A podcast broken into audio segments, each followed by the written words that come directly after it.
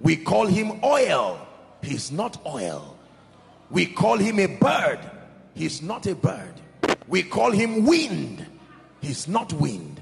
We call him fire. He's not fire. He's the Holy Ghost, the Spirit of the living God. for his glory. He's the Holy Ghost, scepter of the King of Kings.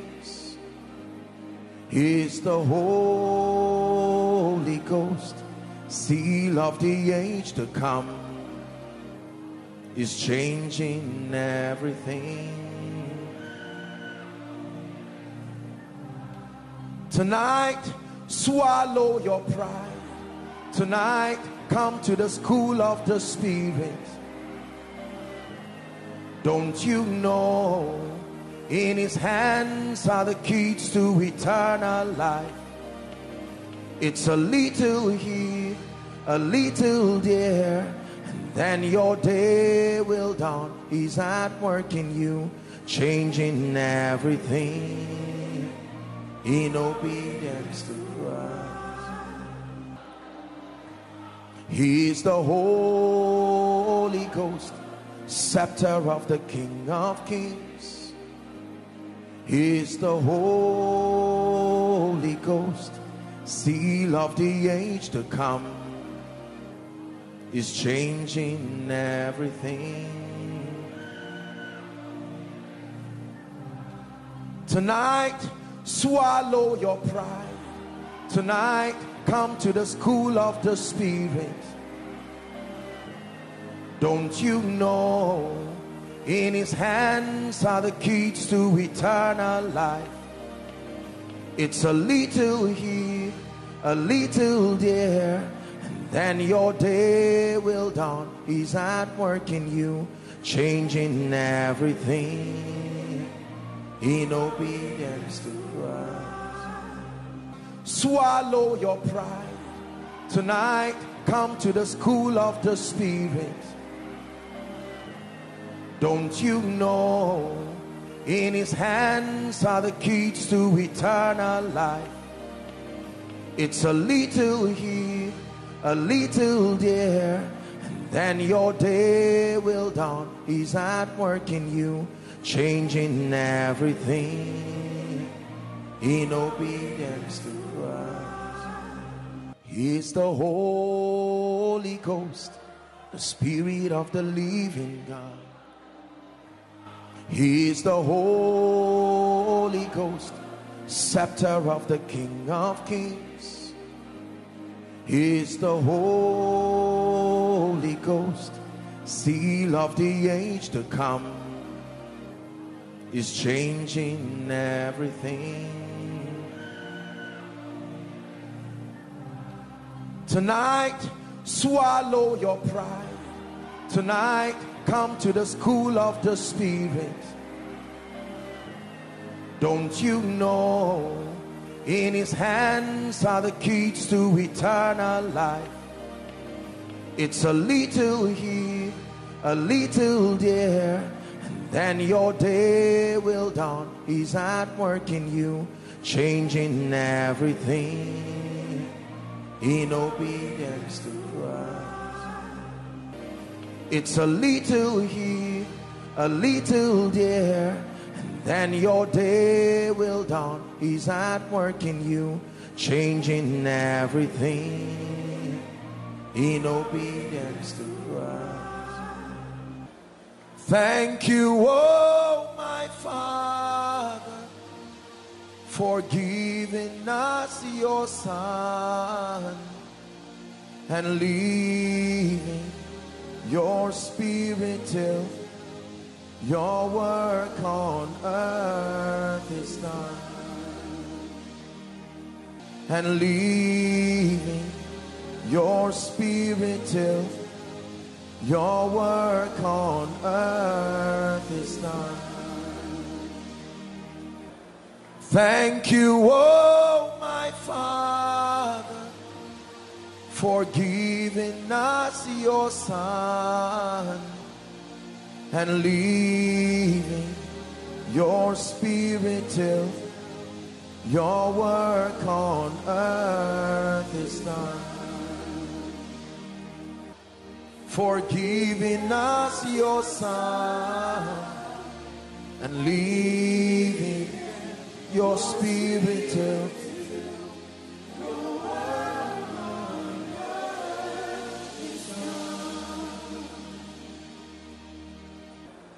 Thank you, oh my Father, for giving us your Son and leaving your Spirit till your work on earth is done. And leaving your Spirit till your work on earth is done. Holy Spirit, you are welcome. Fill this temple with your presence. Let it be a prayer from the depth of your heart. Holy Spirit, you are welcome. Eh, eh, eh, Fill this temple with your presence. We wait on you. Lord, we wait on you. We wait on you. Salabalaka soda brendege de balakatusia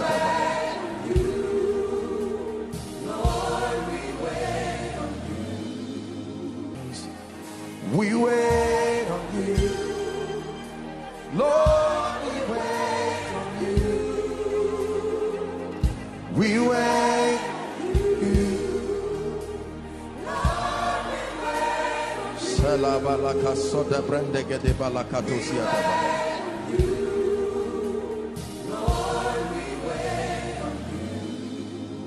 Holy Spirit, you are welcome.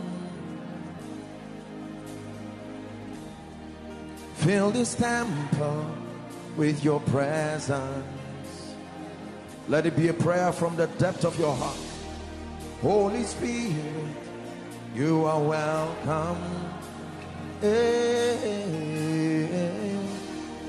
Fill this temple with your presence.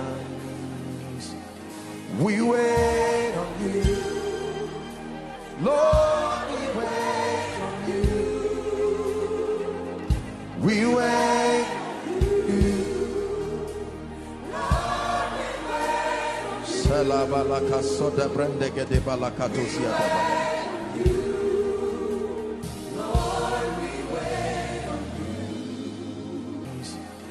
We wait on you. Lord, we wait on you. We wait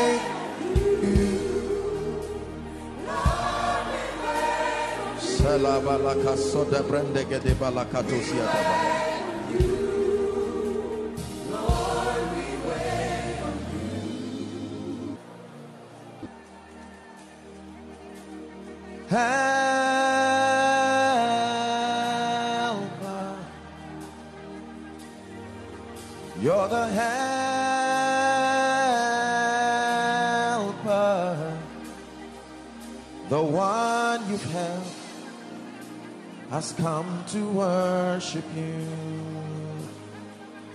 The one you've held has come to worship you.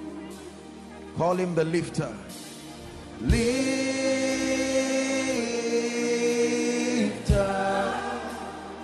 The lifter up of my head.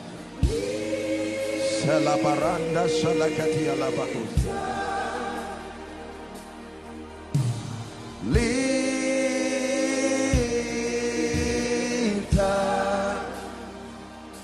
The one you raised has come to worship you. The one you raised has come to worship you. The Lord strong and mighty The Lord mighty in battle. Amen. You are this King of glory. The Lord strong and mighty. The Lord mighty in battle. Amen.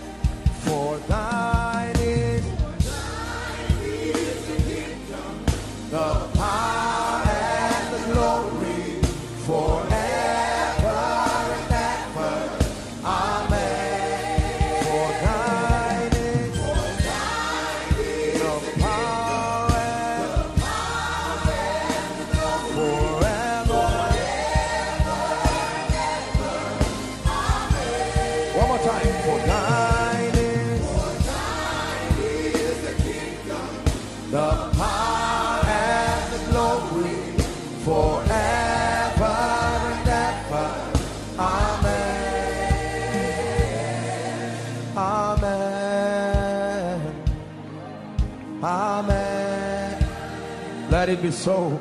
Amen. Prophesy. Shalabakatosia. Let increase be so. Let lifting be so. Let spiritual fire be so. Let favor be so. Amen.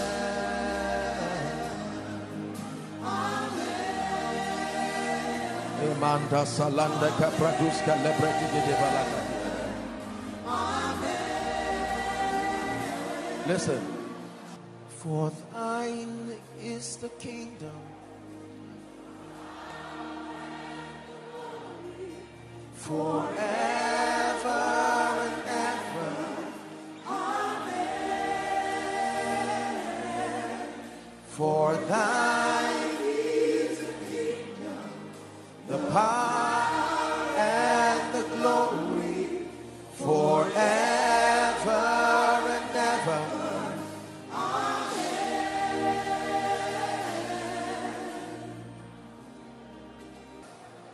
You are bigger than what we say.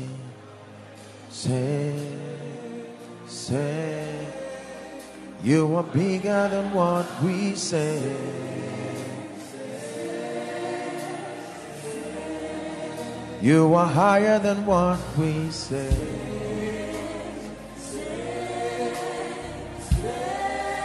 You are better than what we say.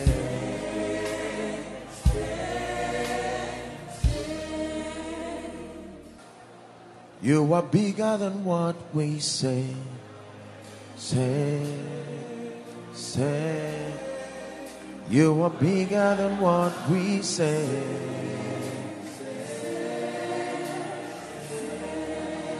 You are higher than what we say.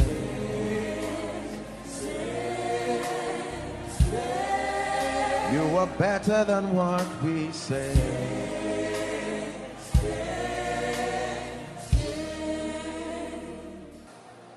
You are bigger than what we say.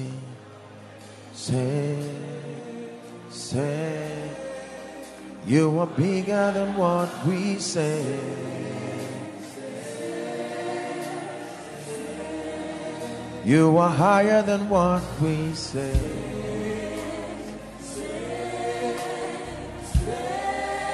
You are better than what we say.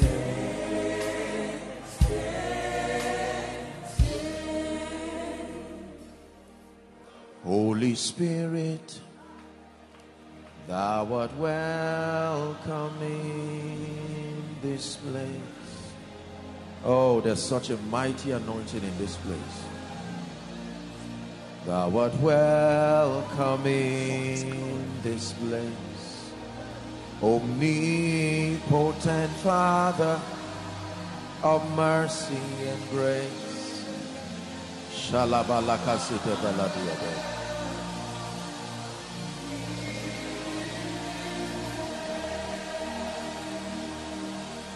Holy Spirit, thou art welcome in this place. Thou art welcome in this place. Omnipotent Father of mercy and grace. Shalabalakasite.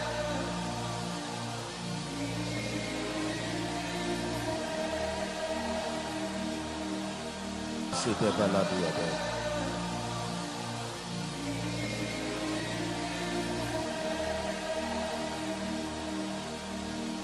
are the Holy Ghost. Holy Ghost. The Holy Ghost. Holy Ghost. You are the Holy Holy Ghost. Take your place. Take your place. Take your place. Take your place. Take my body, my soul, my spirit. Breathe on me.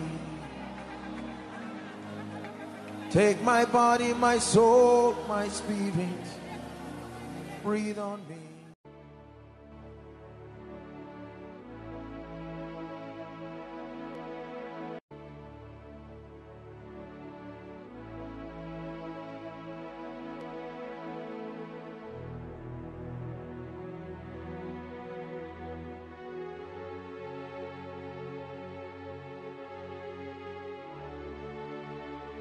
Shalom, shalom, shalom, shalom. Shalom, evening, people of God.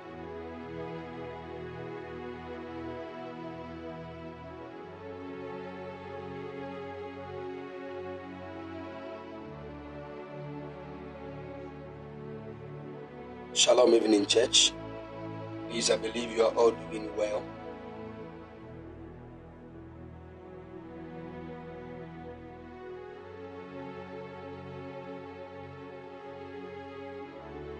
All right, glory to Jesus. Glory to Jesus. I thank God for your lives. By the special grace of God, myself and my family, we are all doing well. God bless you and increase all of you in Jesus' mighty. Amen.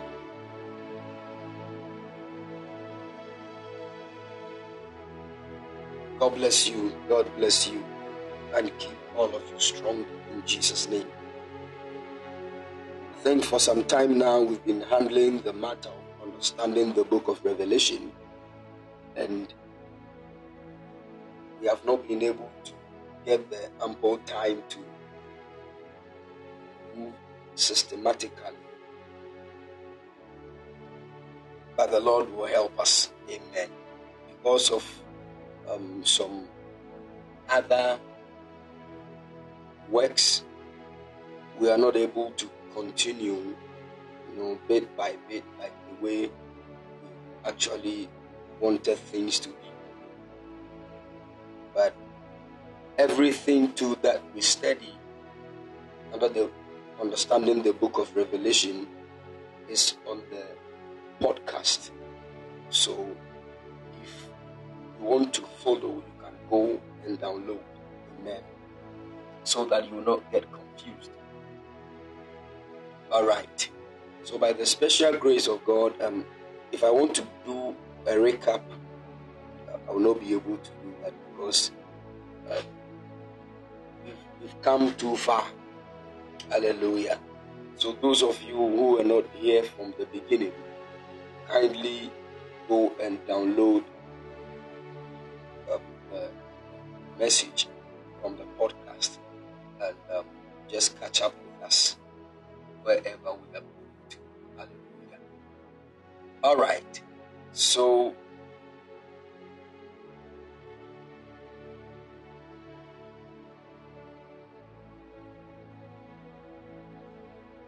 so we've been handling the seven churches in the book of Revelation, the seven churches. And we all know that Jesus when he appeared to John, the Revelator in the book of Revelation, he addressed seven main churches in Asia Minor. And according to biblical understanding, we have come to a point of knowing that these churches are not just churches that used to be there. Historically, they were actual churches. Biblically, we need to understand that God is using the church, which is the body of Christ as we have now. Uh, he's using the seven churches to explain the seven main um, phases of the church now. And we have been addressing what Jesus spoke about all the churches. Now we have addressed what he spoke to the first church, which is the church of Ephesus. And we have also addressed what he spoke about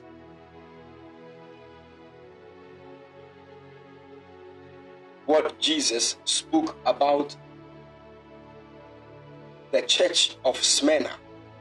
And we have also addressed what he spoke about the church of Pergamos. Hallelujah. So, in case you were not here, kindly go and download the message and listen to it. All right. Now, we know that the churches were seven. So, if we have been able to address three of them, then we have four more churches to go. And according to the scriptures, according to the book of Revelation, chronologically, the next church that we need to understand what Jesus spoke about them right from the church of Pergamos is the church of Thyatira. The church of Thyatira. Other people call it the church of Yatra, any of them. Hallelujah. And uh, go into the scriptures to know what Jesus said about this particular church. Amen.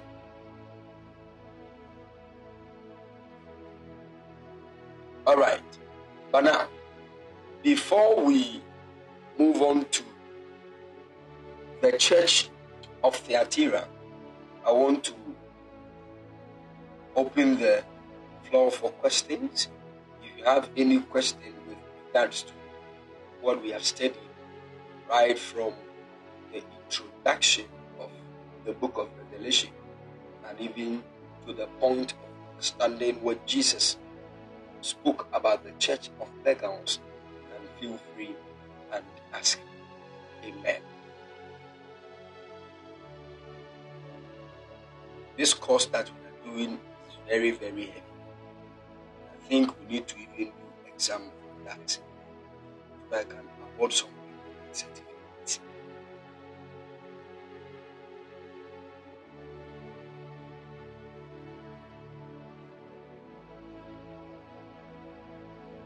Hallelujah.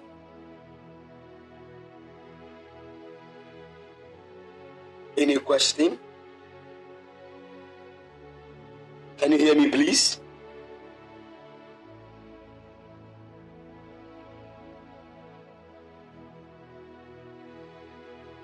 All right.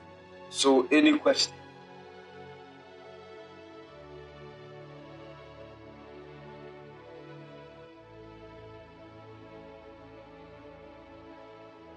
Any question? Hey, then it means we have understood everything from um, the introduction of the book to the Pergamos church. That's beautiful. That's beautiful. So I'm going to give assignment by the close of this evening's service. So please make sure you remind me. Amen. Students are like that. They will never remind the lecturer. When they hear assignment, hmm. mo kai kro mo kai lecturer ne da.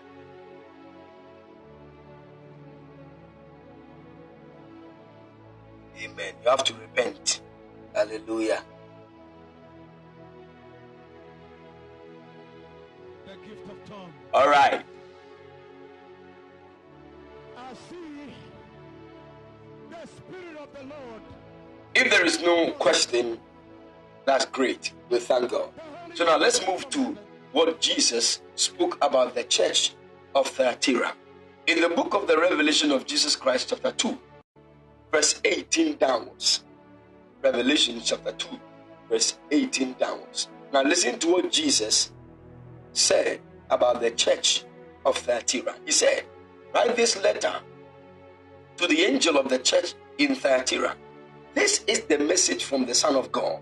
Now, you see, I told you that any way that Jesus addresses himself to the church speaks of what he would say to the church in, in the sense of reward or punishment at the end.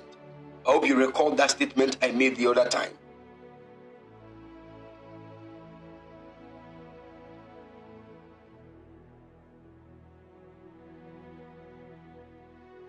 Only two students are saying yes. They just say, "Oh, man, can not go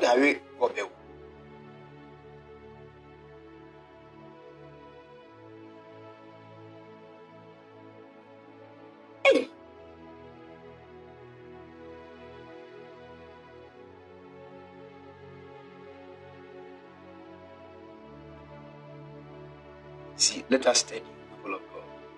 Let us study.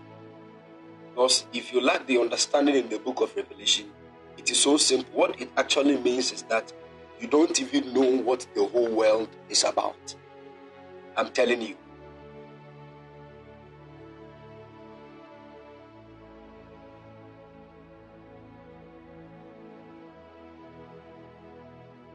You getting it? So you need not to lack knowledge from this side. All right, you let's move forward. So I told you that any anytime Jesus is addressing himself to the church, maybe he says, I am this. I, this letter is coming from the one who does this, this, this, and that. Based on the way that he speaks of himself to the church, you will now have what we say the judgment or the reward that will be given to that particular church. So now listen to the way he addressed himself to the church of Thyatira. He said, This is the message from the Son of God, whose eyes are like flames of fire, whose feet are like polished bronze.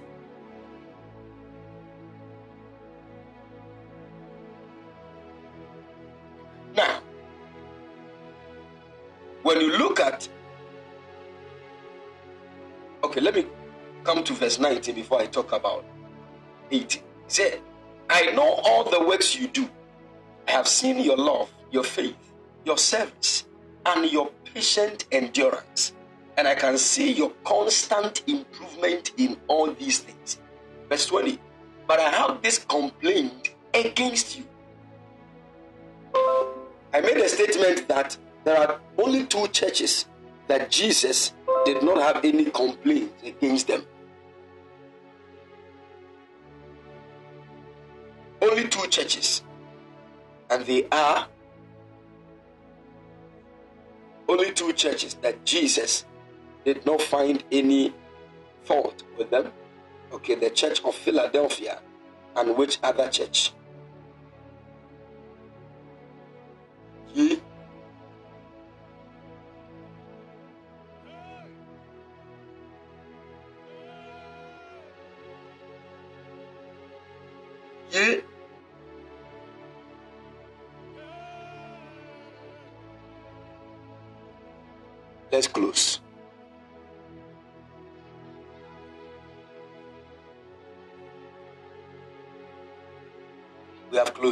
bless you and keep all of you strong in the name of the Lord Jesus. So we are going to meet at exactly 12 a.m. for priesthood time. May the no no no no no no no you can't do this. Mumble up, mumble up, cry. What?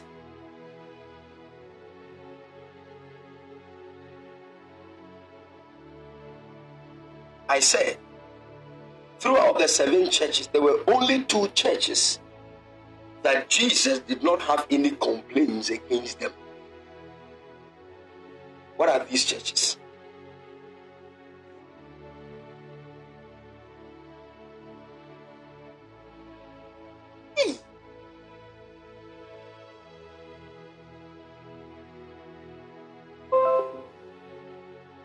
The next time we meet on prophetic training, when we are talking about understanding the book of Revelation, we write a quiz.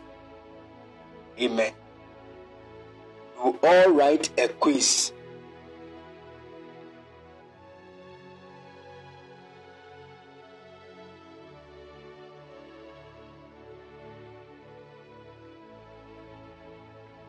You see,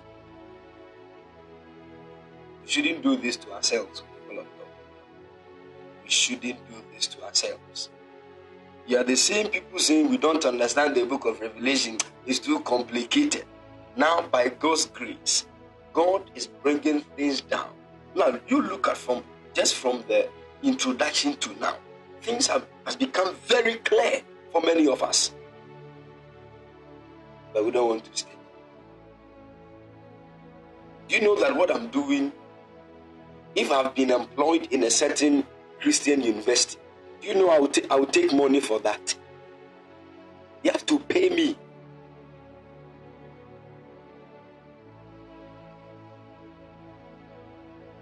I'm telling you. And maybe very soon I'll be a lecturer in a certain Christian university. You come and meet me there. You pay school fees. Hallelujah.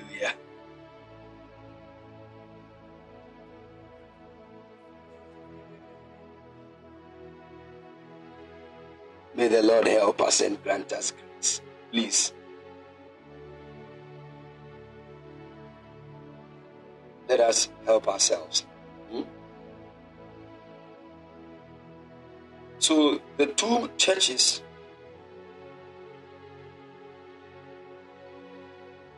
that Jesus did not have any complaints against them uh, the church of Smyrna and the church of Philadelphia. Now we have understood a lot about the church of Smyrna. We got to know that it was a persecuted church. And we got to know that even those who will stand at the point of death, Jesus said he was going to give them something. What did he say? Somebody is now going to look at the Bible.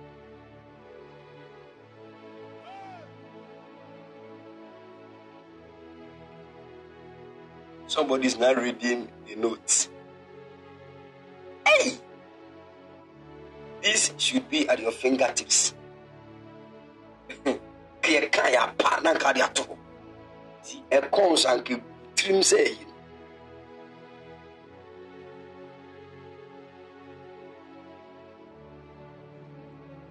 May God have mercy on us.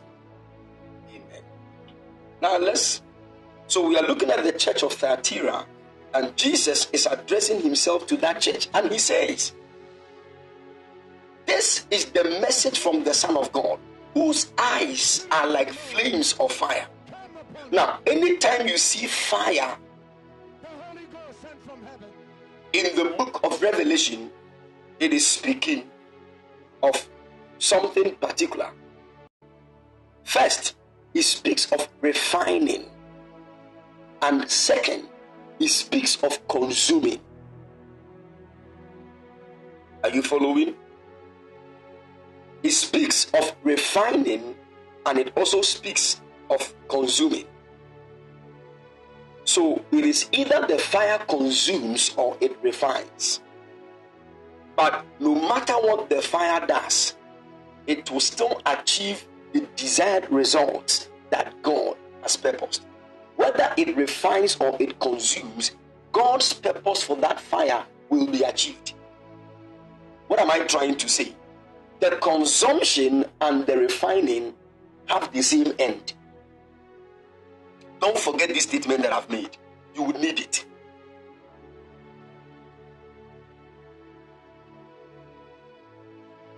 The consuming fire and the refining fire of God fulfills one particular thing before God. Just that that which enters through the fire is what either gains or loses.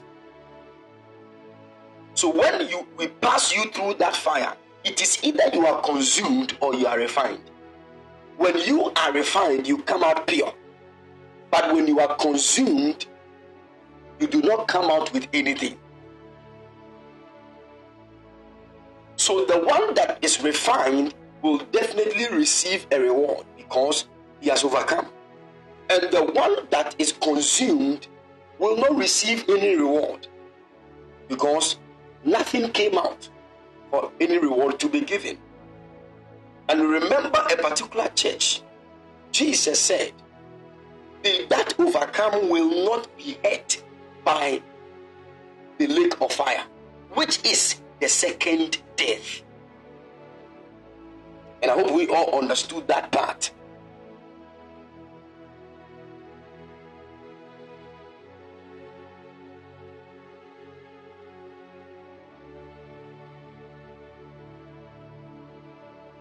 I hope you have all understood that side. I think many of us would have to go back to uh, our notes and the podcast, you know, listen to it again and again, so that we can get our minds refreshed on what we are talking about. Hallelujah. Good. Now, Jesus is addressing the church of Thyatira and he said, He's the Son of God, whose eyes are like flames of fire, whose feet are like polished bronze. And he said, I know all the things you do. I have seen your love, your faith, your service, and your patient endurance. And I can see your constant improvement in all things. You see, Jesus is commending the church for some of the good things that they, they have done and they keep doing. But now, verse 20 he said, But I have this complaint against you. You are permitting that woman that Jezebel, who calls herself a prophet, to lead my servants astray. She teaches them to commit sexual sin and to eat food offered to idols. I gave her time to repent, but she does not want to turn away from her immorality. Verse 22. Therefore, I will throw her on a bed of suffering, and those who commit adultery with her will suffer greatly unless they repent and turn away from her evil deeds. I will strike her children dead. Then all the churches will know that I am the one who searches out the thoughts and inten- intentions of every person and I will give to each of you whatever you deserve. Hey, Jesus speaking to his church that it has turned to war. The church of Jesus Christ, the bride of the Lord Jesus. Look at the way he's talking to them. He should tell you of the abominations that we have allowed in the church.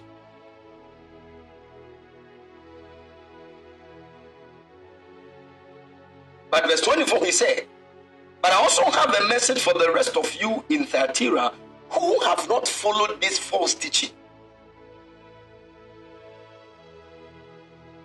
And this false teaching, he said, deep truths, as they call them, depths of Satan, actually. Hmm. There is something called the depth of Satan. What is the depth of Satan that was mentioned in the church of Thyatira? Hmm.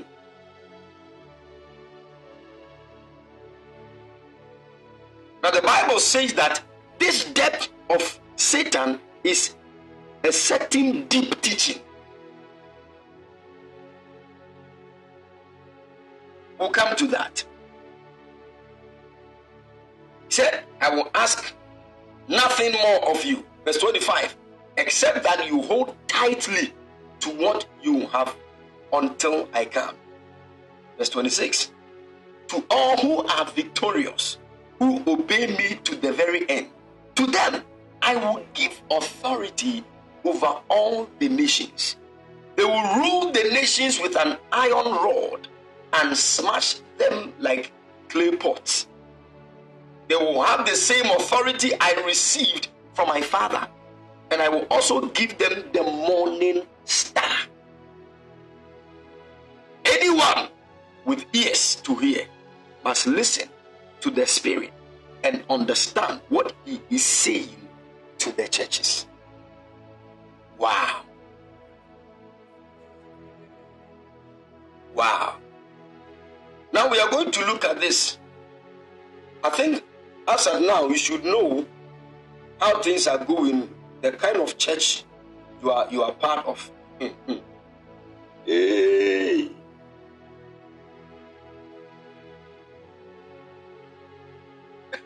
And I told you all these seven churches they are manifesting in the body of Christ now.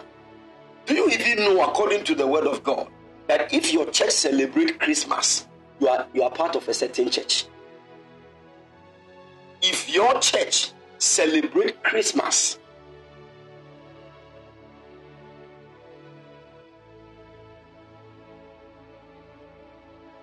you are part of a certain church because Christmas is one of the doctrines of the Nicolaitans. And in fact, when, we, when Jesus was addressing the church of Pergamos, he made mention that some of them were flowing with the doctrine of the Nicolaitans.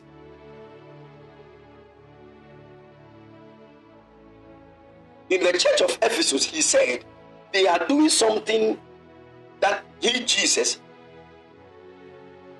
also hates. And the thing is, the church of Ephesus hated the deeds of the Nicolaitans. So he didn't say that the church of Ephesus were giving to the deeds of Nicolaitans. They hated the deeds, and Jesus also hated those deeds. So Jesus commended the church of Ephesus for hating the deeds of the Nicolaitans. But as for the church of Pergamos, he said, Some of them have given heed to the doctrines of the Nicolaitans. And we all know that one of the doctrines of the Nicolaitans is the celebration of Christmas. And we have all understood what Christmas actually is. And we all know that 25th December is not the birthday of the Lord Jesus Christ. And there is a reason why they forced themselves to fix that date and they made it look like the birth, the birth date of our Lord Jesus Christ. So if you believe that Jesus was born on the 25th of December, there is a certain school, there is a certain kind of doctrine you have believed. And the Bible calls it the doctrine of the Nicolaitans, which Jesus hates. Mm-hmm. So that one alone places you in a different church. And once you find yourself in that church, you need to listen to what Jesus said concerning judgment of that church. So that you will now make up your mind to overcome and move from that church. Amen.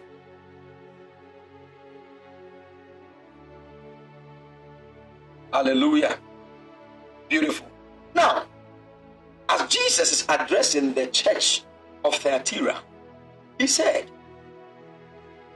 This is the message from the Son of God, whose eyes are like flames of fire, whose feet are like polished bronze. Now, listen. When Jesus spoke about the flame of fire, he linked it to the eyes. And the reason why he linked it to the eyes, how many of us remember that School of the Prophets have made a statement that whenever you want God to open your eyes, there is a certain prayer you need to pray. The Lord, fill my eyes with fire.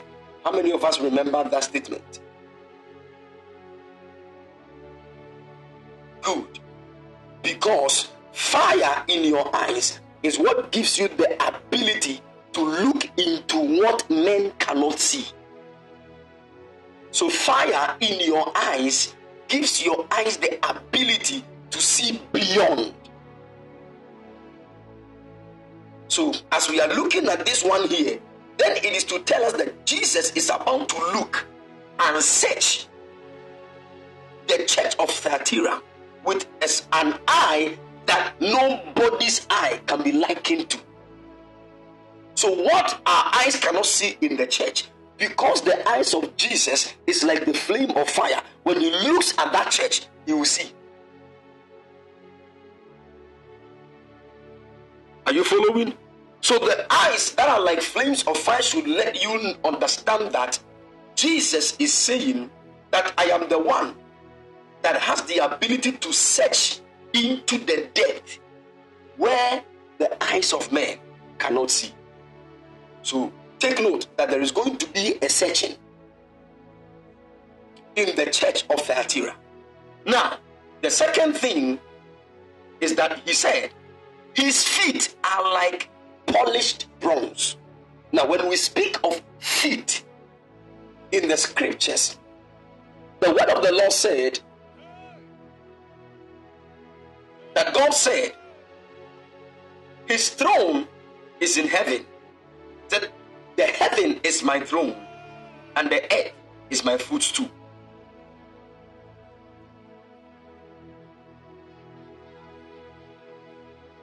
In the book of Isaiah, chapter 66, verse 1, God said, Thus saith the Lord, the heaven is my throne, and the earth is my footstool. The heaven is my throne, and the earth is my footstool. Now, when we make mention of footstool with regards or in connection to God, what does it mean? The footstool here speaks of the exertion of God's power. Are you following?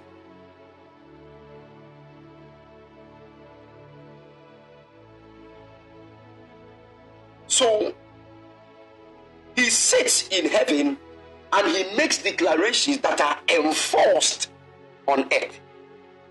So the footstool of God speaks of the place where his decrees are enforced. We all know that the laws of nations are legislated by the legislatures, even in the parliament house. And after the law has been passed, it must be enforced among the citizens.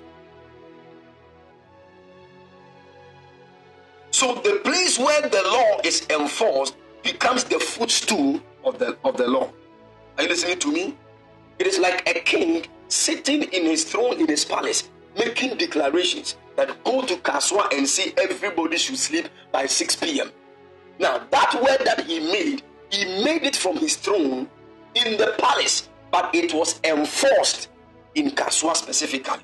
So Kasoa becomes the footstool of the king. Are you are you getting it?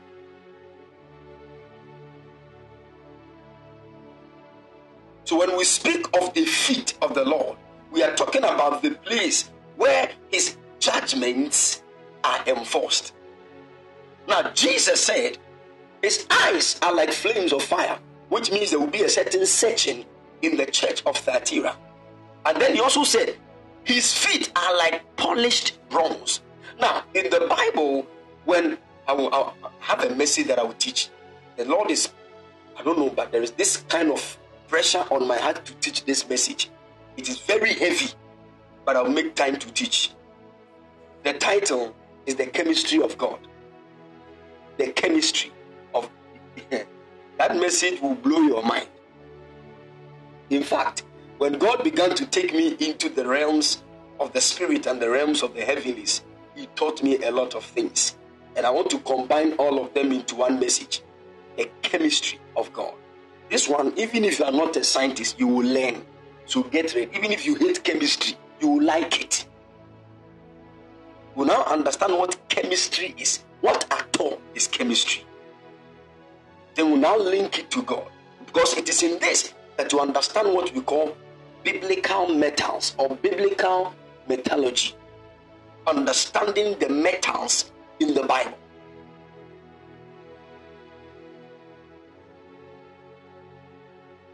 Because the metals, the trees, and the things in the Bible are not just stated for fun, they mean something special and heavy in the spirit realm. When the Bible makes mention of gold, it means something. And in fact, when you go to heaven, there is what gold means. When you come to the earth, there is what gold means.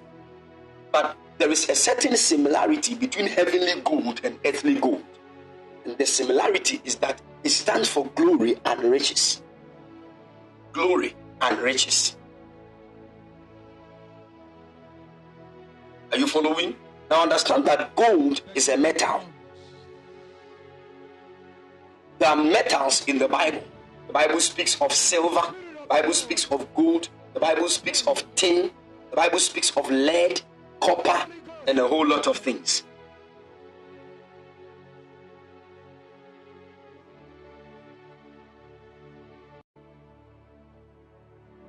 Are you following?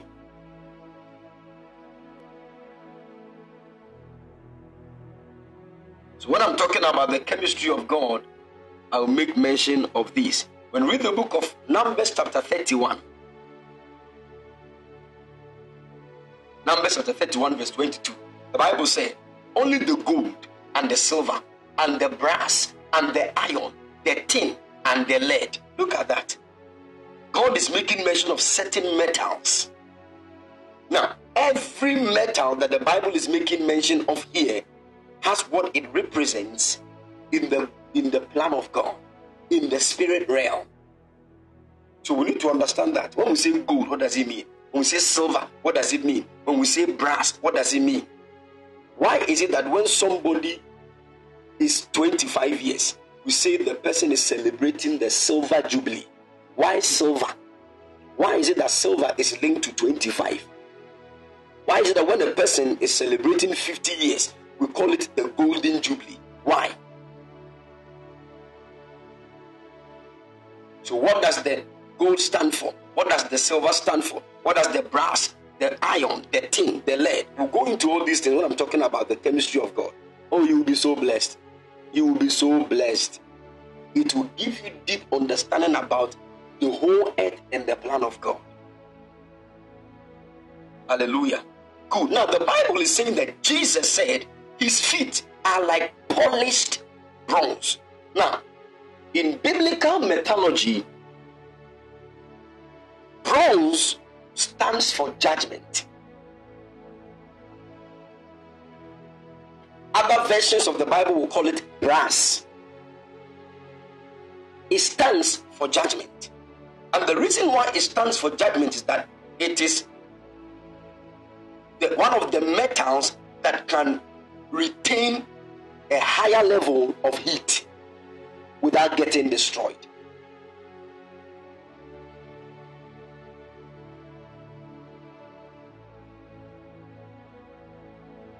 Are you following?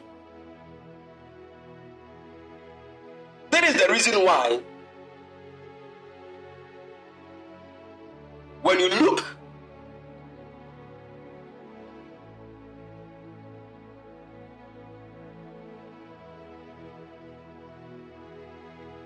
so the metal bronze or brass stands for judgment.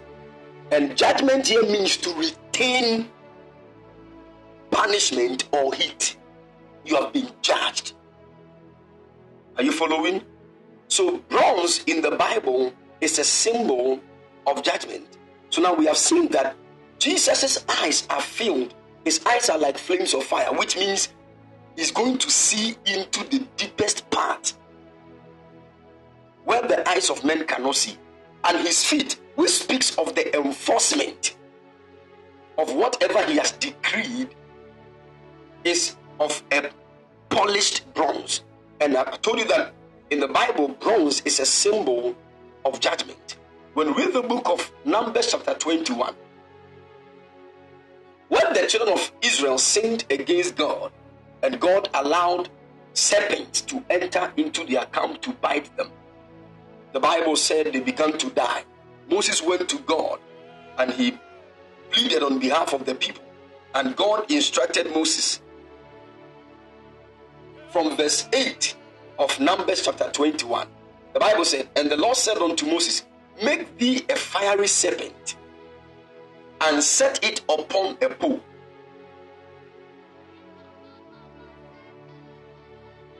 Then the Lord told him, Make a replica of a poisonous snake and attach it to a pole.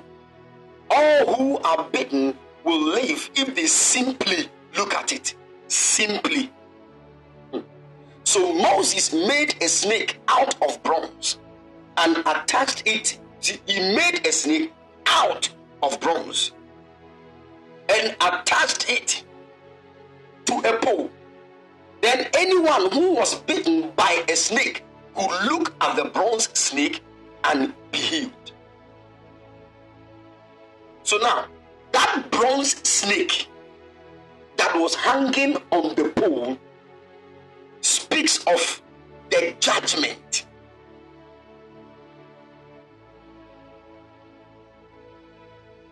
Are you following?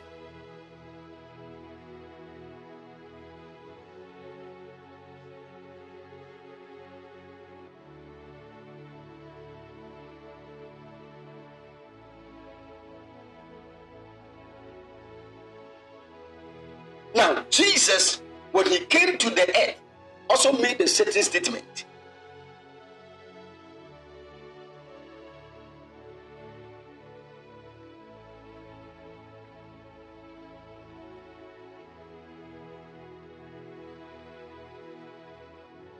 In the book of John, chapter 3, verse 14.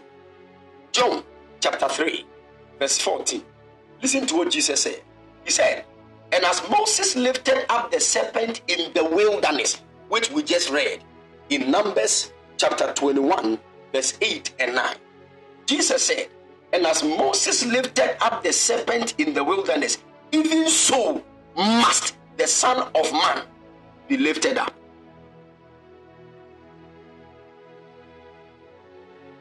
So, what was Jesus trying to say? That bronze serpent that Moses lifted was a typology of him who will also be hanging on the cross. The hanging of the cross actually depicts the judgment that Jesus received on our behalf. Are you following? Please, church, give me a minute. I'll be with you shortly.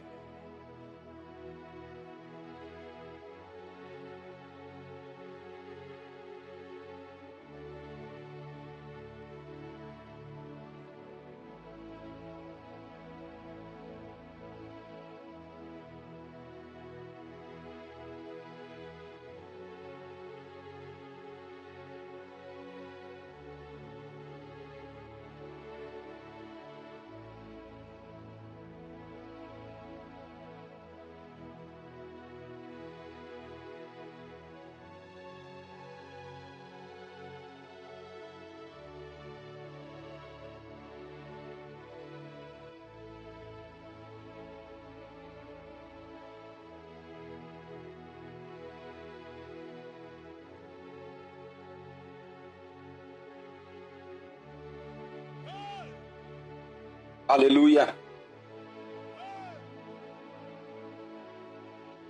Can you hear me, please?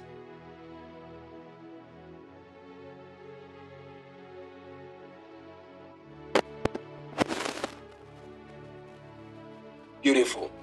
Now, Jesus said, just as Moses lifted up the serpent in the wilderness, even so must the Son of Man be lifted up. So Jesus was saying that I am the typology of the bronze serpent. Now understand that Moses he made the serpent with bronze. And I told you that bronze is a symbol of judgment because it is the metal that can retain a lot of heat. And that heat speaks of judgment.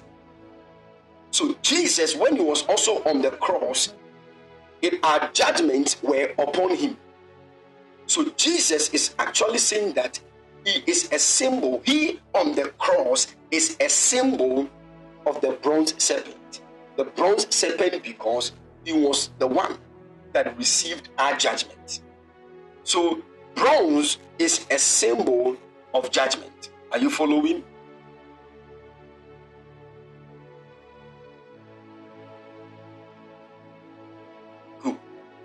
Now, just one verse Revelations 2 18. Just, just the way Jesus introduced himself alone is a whole message. That is why many people fail to understand this book of Revelation because they do not understand what has been spread out throughout the scriptures. Somebody will just read, and this is this is the message from the Son of God, whose eyes are like flames of fire, whose feet are like polished bronze, and the person will say, "Wow, this is this is good. Wow, look at the way Jesus is speaking about Himself. Oh, Father, we worship you." You are the one whose eyes are like flames of fire. Oh, Jesus. You are the one whose feet are like polished bronze. Oh, we thank you, Jesus. This is not worship scriptures. How will you understand the book? The beer what the bear worship. Huh? The, lily of the valley are the rose of Sharon. Oh, Jesus. You are, you see, what is lily of the valley? What does it mean? What is lily? And what valley is he talking about? Just say, oh, see, you can't apply this to the book of Revelation because this one, the Bible said it was signified. The book is in sign language. It is like the way somebody is making signs to a deaf and dumb person. Once you come around and the person is making the signs, you don't understand. But the deaf and dumb person understands what the person is doing. So you need to be schooled in sign languages before you can understand what the person is saying.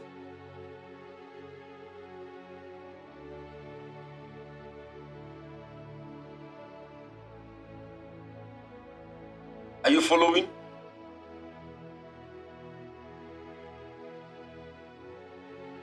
Good.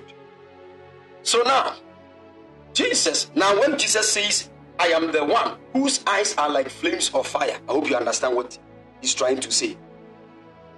Whose feet are like polished bronze. I hope you understand that one too. That means his eyes are looking into the depth, finding what the eyes of men cannot see, and then he will bring judgment to that. So, what Jesus will be doing to this church is that he will be searching and he will be making judgments. Now, verse 19, he said, I know all the things you do. I have seen your love. So, the church of Thyatira, they had love. And this love is what the church of Ephesus lacked. You remember when he was talking to the church of Ephesus, he said, They have left their first love. Therefore, they should go back to their first works. But this time around, the church of Thyatira, they have love. Their faith is active. And they are good when it comes to service. And they are also patient in endurance. And Jesus said, I can see your constant improvement in all these things. But verse 20 said, But I have this complaint against you. That means Jesus has found something. What is that complaint? He said, You are permitting that woman, that Jezebel.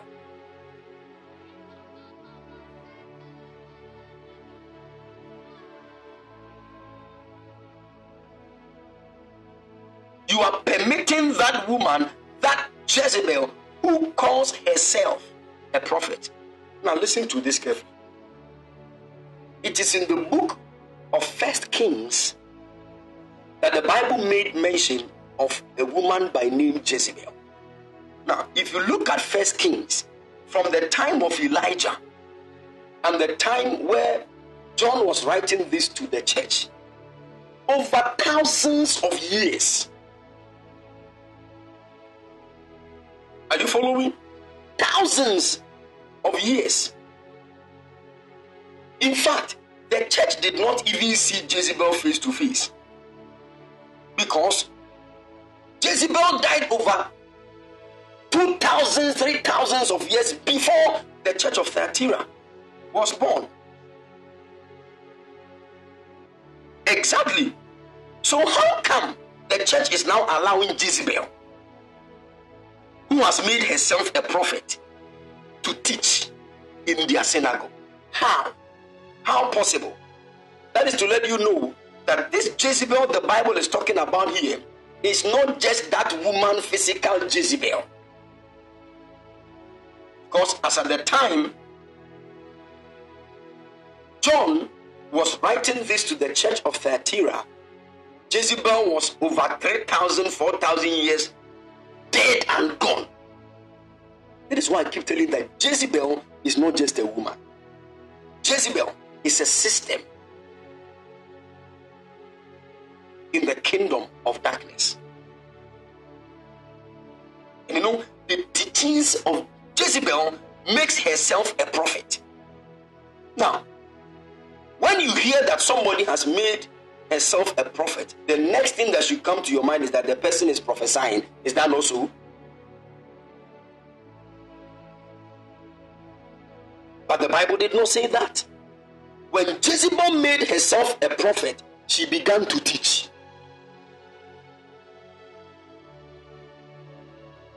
It is to tell you the dangerous part of the prophetic ministry is not in the prophesying, it is in the teaching.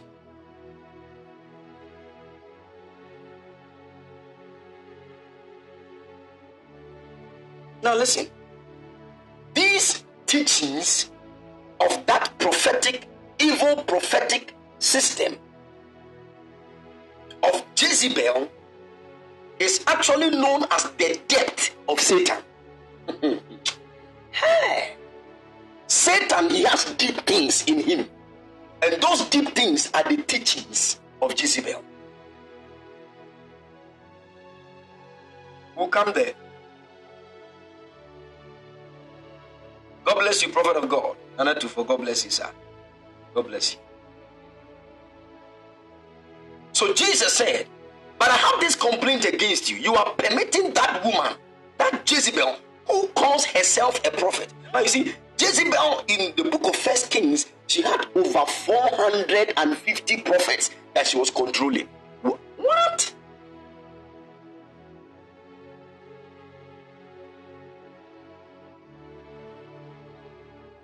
Over 450 prophets. Hmm.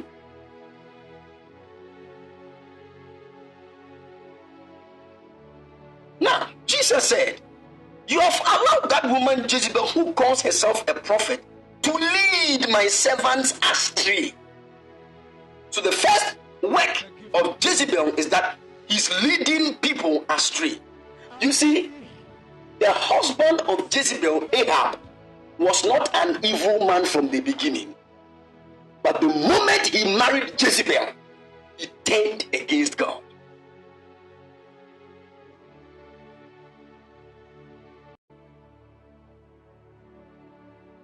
Are you following? So, if you want to look at the influence of Jezebel and the extent to which that influence can destroy, look at what Jezebel did to her own husband, Ahab.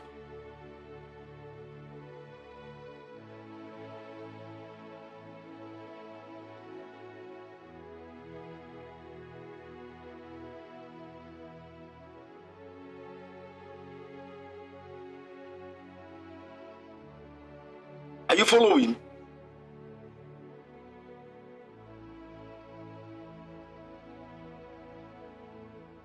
Beautiful.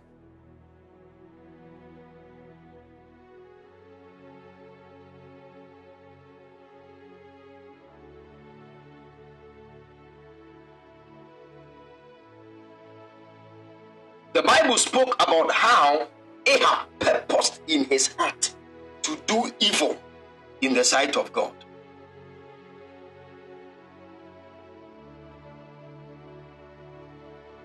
Look at what the Bible is saying in First Kings chapter 21, verse 25. The Bible said, No one else so completely sold himself. So the guy sold himself to do what was evil in the sight of God. The Bible said, No one else so completely sold himself to what was evil in the sight of in the Lord's sight as Ahab did. Under the influence of his wife, Jezebel.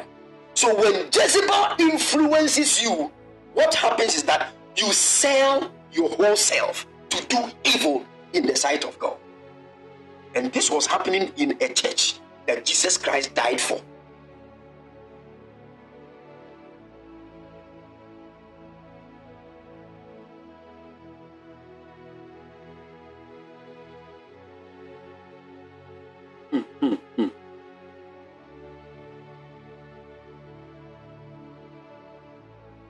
So when we read First Kings chapter 21, verse 20, the Bible said, and, he, and Ahab said to Elijah, Hast thou found me, O my enemy? And he answered, I have found thee because thou hast sold thyself to work evil in the sight of the Lord. Now, when I was the other time when I was teaching about man, I made us understand that there are three statements of man. Are you following? Three statements of man. Me, myself, and I. Me, myself, and I. And most of us know about this. Me, myself, and I. Now, these statements are actually speaking of the three dimensions of man. When somebody says me, the person is referring to the body. When the person says myself, the person is referring to the soul because self speaks of personality. It is the part of you that makes you a person, the part of you that makes you a being. When we say God in three persons, we are speaking of the fact that the three dimensions of God, all of these dimensions have souls. That is not the message, but I just want you to understand. And then the I speaks of the spirit. It is the one that connects to the I am that I am. This is the reason why I will always advise you that whenever you make mention of the statement I am, don't add any negative thing to it. Because it really works. Whatever you add to I am, with regards to your life, works. So you should not open your mouth to say, I am sick. No, that's what the Bible said. Let the weak say, You are weak. Oh, the Bible knows that. God knows that, but don't say, I am weak. Because if you say that, definitely weakness will come. And it will be very difficult to handle that. Because that statement, I, is connected to your spirit. And your spirit is the very solution that was taken from the stock solution of God's I am. Or let me say, the part of you that is connected to the very self of God.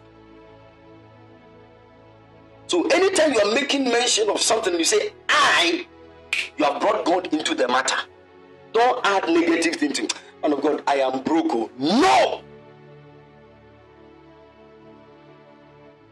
It is better for you to say things are not going well for me. When you say me, you are talking about your body. Things are not going well for me financially. It is better for you to say that. Then we will handle the, the rest. But saying I am broke is a, is, a, is, is a very bad statement. Learn this, it will help you.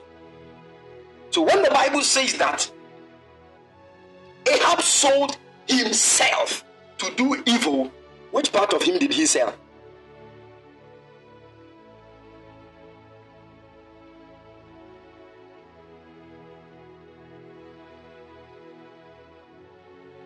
The soul.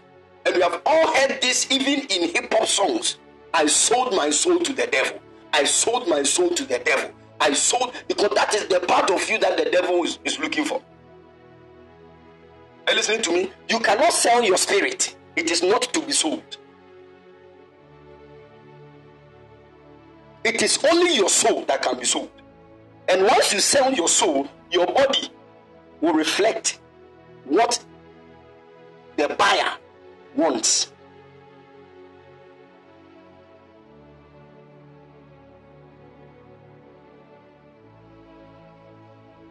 So the Bible said, No man on the earth so completely sold himself to do evil in the Lord's sight, like the way Ahab did under the influence of his wife Jezebel. Hey.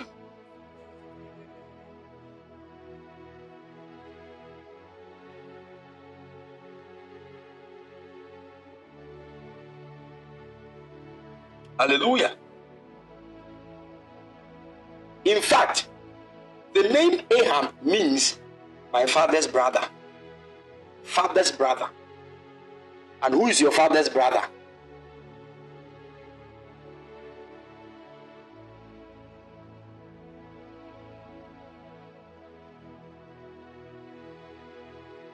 It is dependent on when, where you are coming from. Some of you will say, My father. Some of you will say, My uncle. I don't want to twist the message. Hallelujah. We'll come back to that. But we just need to understand what this Jezebel is all about. Now, the Bible said the main mission of Jezebel is to lead people astray. That's the first thing. But he does that by teaching them to commit sexual sin, to eat food offered to idols. Look at that. She is not telling them to go and commit sexual sin. She's teaching them. Hmm.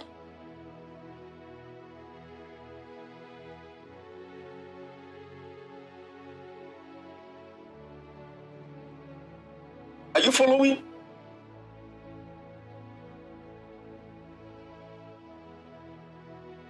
So in the church of Thyatira, they allowed Jezebel into the church. How did they allow Jezebel? Now, what are the works of Jezebel? Who is this Jezebel? Jezebel is the prophetic. Is Jezebel actually stands for the whole system of the prophetic and teaching ministry of the kingdom of darkness.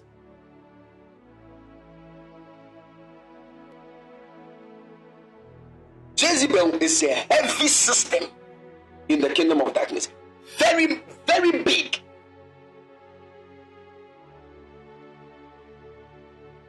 And that system's mission is to make sure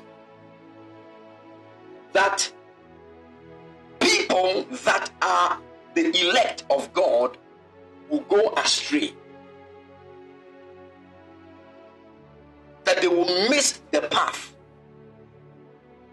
And the Bible said Jezebel does that by teaching them to commit sexual sin.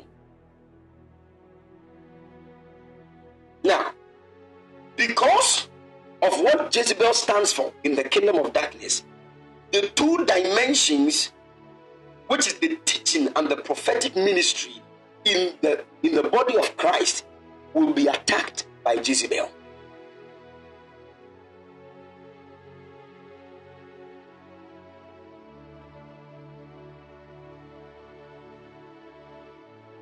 So when Jezebel wants to enter into a church to work, her place of work is seen in the prophetic and in the teaching.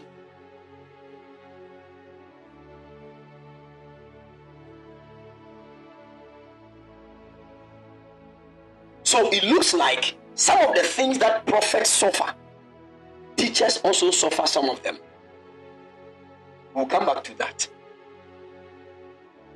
And one of the things that prophets suffer is what we call sexual immorality. Eh? And the Bible said in the church of Thyatira, it was there.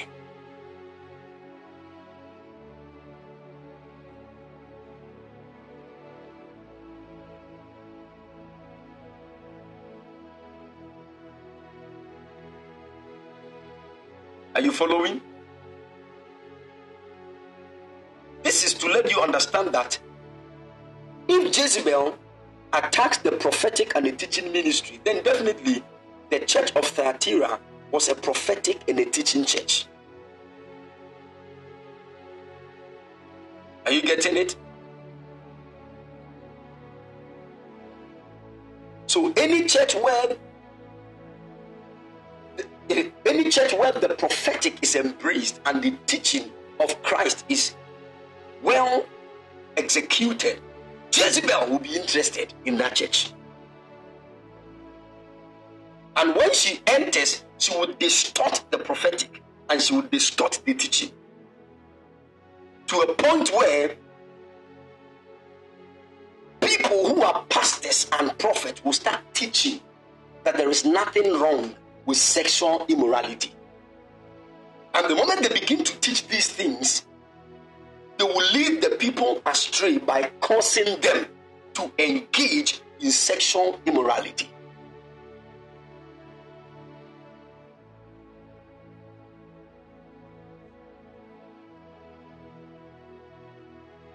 Are you following? So Jezebel was teaching the people to commit sexual sin and to eat food offered to idols.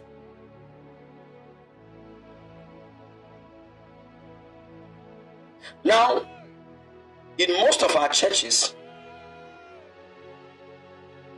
what we do here is that people will go into prostitution and when they get money, they'll come and sow seed and the pastor will bless them. The moment they receive the seed, that fat envelope, the pastor will remove his shoes Say, my dear, kneel down, kneel down. The God that I serve, ah, Komalakata, that God will lift you. Whatever work you are doing will prosper. What it first means is that your prophetic has been distorted. Because if it had not been distorted, you would have known the source of that money. And when you take that money and you put it on the altar of God, you are actually eating of the food offered to idols. See where the thing is getting to.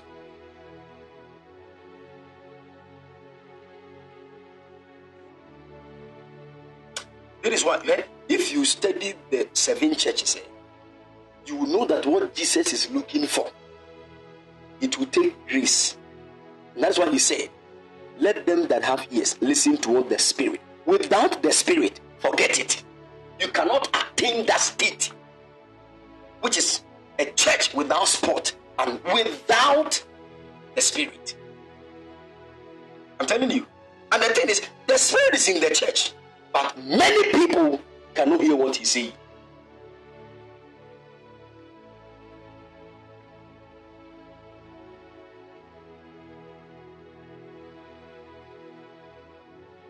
May the Lord have mercy. Hallelujah.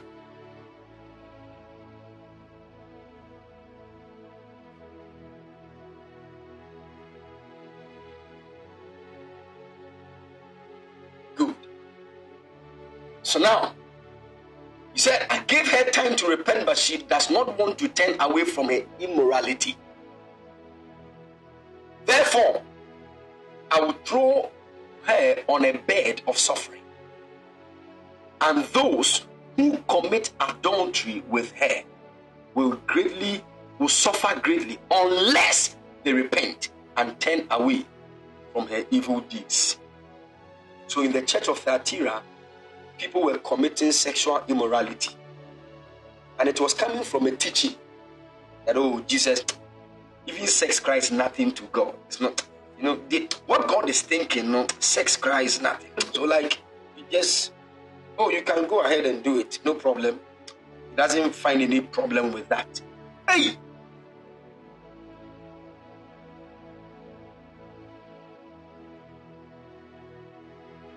This thing will continue to a point where they will start talking about, oh, you know, it, it doesn't even matter if you have, if you see any lady you love and you want to marry her, whether you are married or not, you can just take her, as, you know, throughout the Bible. Once you can take care of 15 wives, you can marry 15 wives. These are the teachings of Jezebel.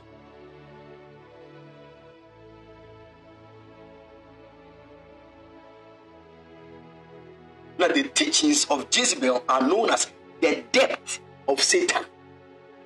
If you want to know the depth the very deep things in Satan.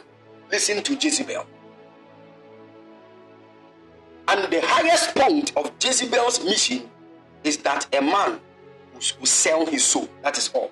That is all Satan is looking for. That you will sell your soul to him. That is all.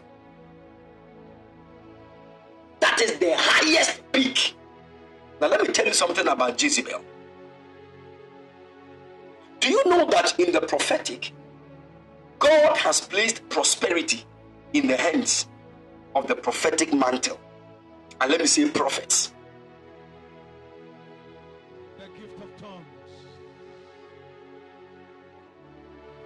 So the Bible said, Believe in the Lord your God, and you shall be established. Believe in his prophets, and you shall prosper. sent from heaven. There is prosperity linked to the prophetic. This is an ancient law that God established. Prosperity is linked to the prophetic. So, definitely, you should understand that if Jezebel stands for the prophetic and the teaching ministry in the kingdom of darkness, then there is wealth in that dimension. I mean, wealth. That is why when you see Jezebel, she was adorned with pure gold, crystals.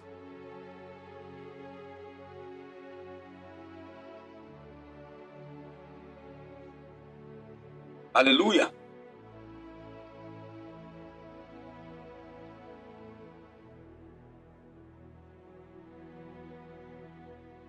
Good. Now, verse 23, Jesus said, I will strike her, her children dead.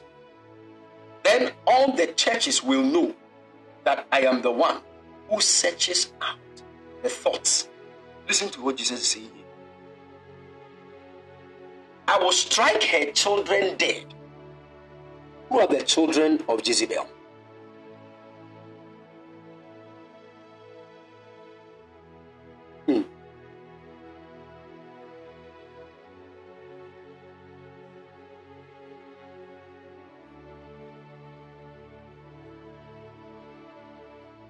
Jesus said, The children of Jezebel, I will strike them dead. And he said, Then all the churches will know. Listen to what Jesus is saying that I am the one who searches out the thoughts and the intentions of every person. What comes to your mind? What comes to your mind? When Jesus says, I'm the one who searches out the thoughts and the intentions of every person. With regards to what I was talking about from the beginning.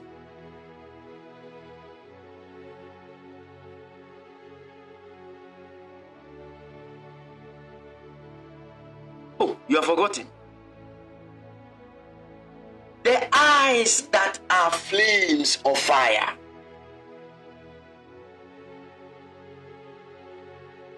So the striking speaks of the judgment and the eyes. So you see, you have understood that when Jesus was talking about the eyes that are flames of fire, it means he was going to search. And now he has told us.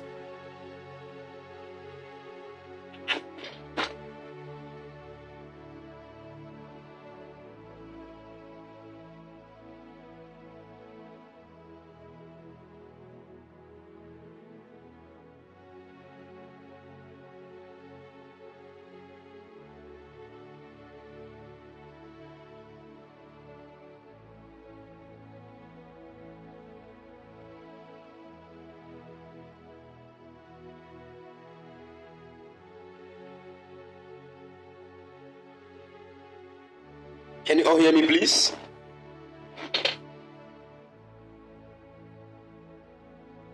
Good. Now listen to what the King James said about this verse, verse 23. He said, And I will kill her children with death, and all the churches shall know that I am he which searcheth the reins. Now the word reins is the word kidney. Hmm. From which we have the word renal function test.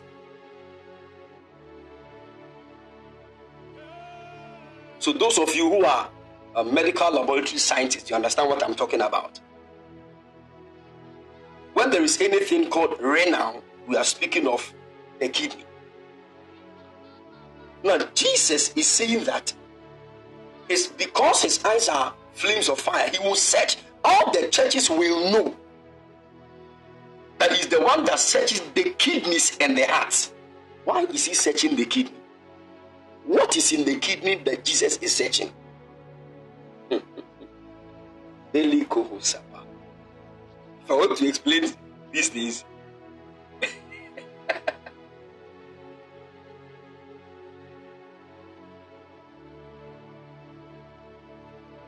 if I want to pick everything one by one, one, oh, by the time we get to the last chapter of the book of Revelation, you will be very heavy. When you are walking, you know that more you do.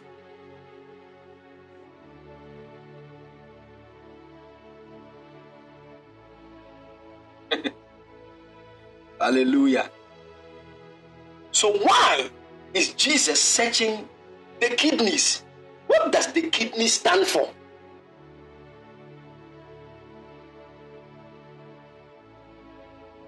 Should I give this as an assignment?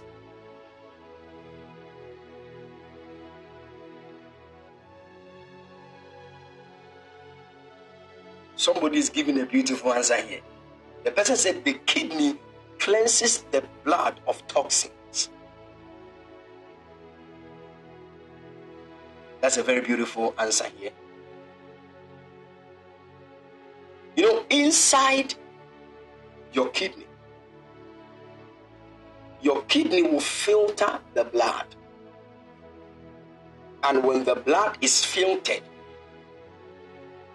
the toxins that will come out of the kidneys will, will be in the form. Exactly.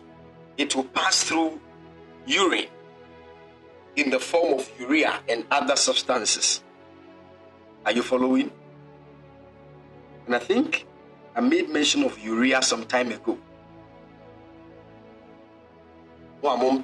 Anatomy and physiology learn learn yama na yɛ foa ma obiara.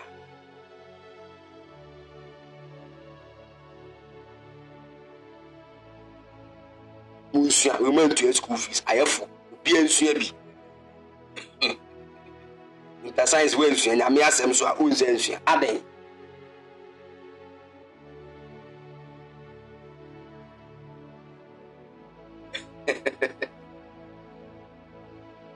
now the kidney is actually an organ in the body that cleanses and takes out evil from the body. The evil here means toxins or unwanted substances. So when we say Jesus is searching your kidneys, he's actually looking at the the part of you that takes away negative intentions and thoughts from you.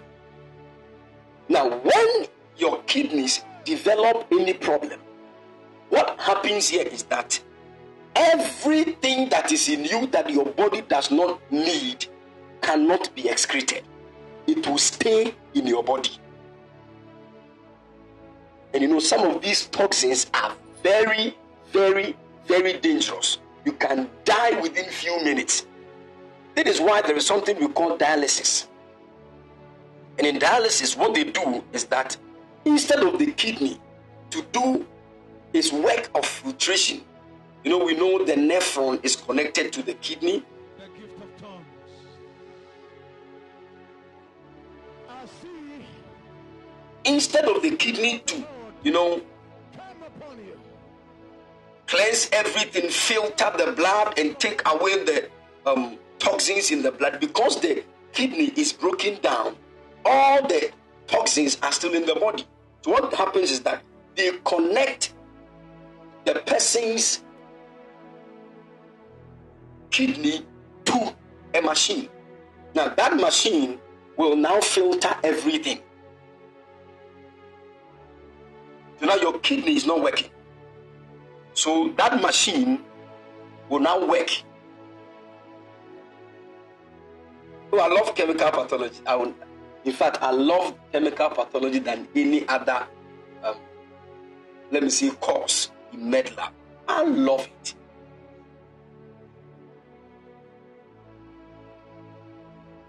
When I was in level 100, I think level 200, hematology was trying to capture my heart.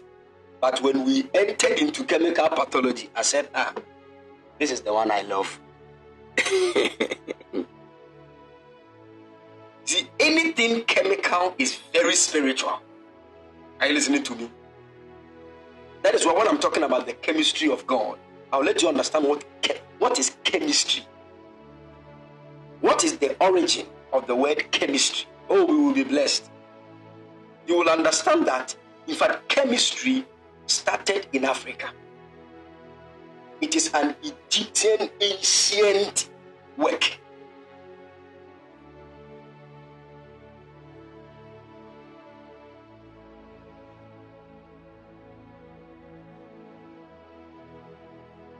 Are you following?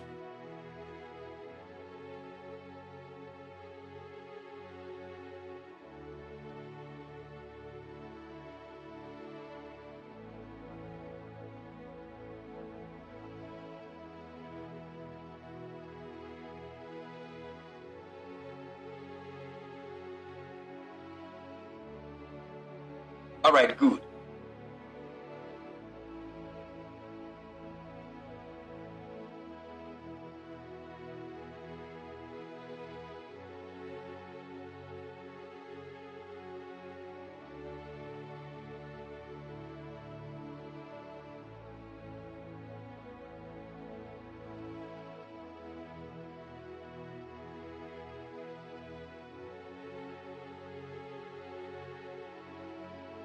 Hallelujah.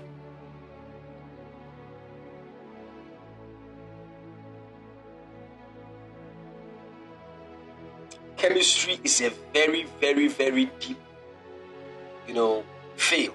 I'm telling you. Maybe when I begin to explain things further, you start loving chemistry. Hallelujah.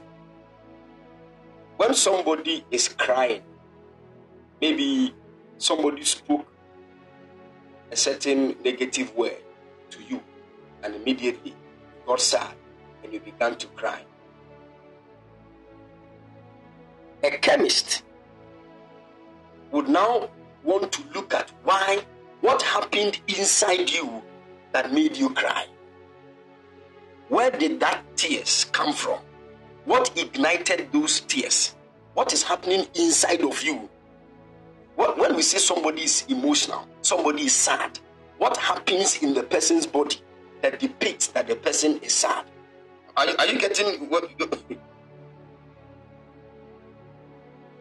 so, a chemist would want to know the body fluids, the components, and what they stand for, and everything, so that when somebody starts crying, a chemist can say, Oh, okay, so this is working inside the person. Now, if you check the person right now, you realize that um, this so so and so called um, maybe certain chemical by name biophosphate or this has increased in the blood. And in fact when you go and check it might be the same.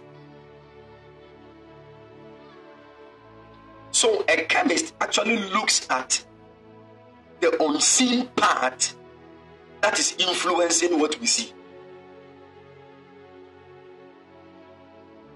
This is the same work that a software engineer does.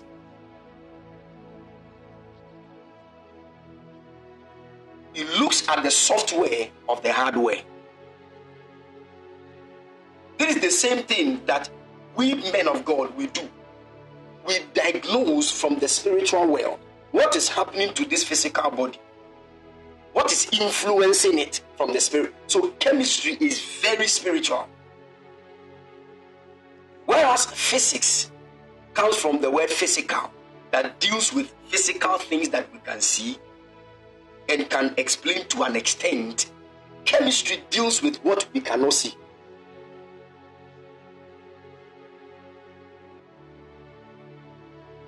That influences what we see.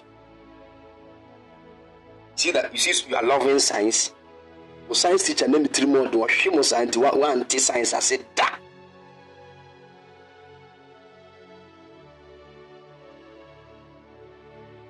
Quantum physics is in a certain streamline with chemistry, but a little bit different. Because of the dreams is here, yeah, this is a science and class and no science class. Yes, sir. Whom comes for no, everybody. Hallelujah.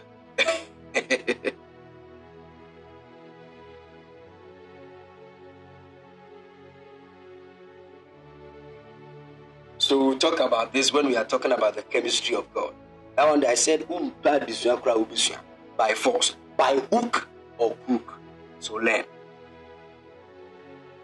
So now, Jesus said, I'm the one that searches the kidneys and the heart. Why the heart?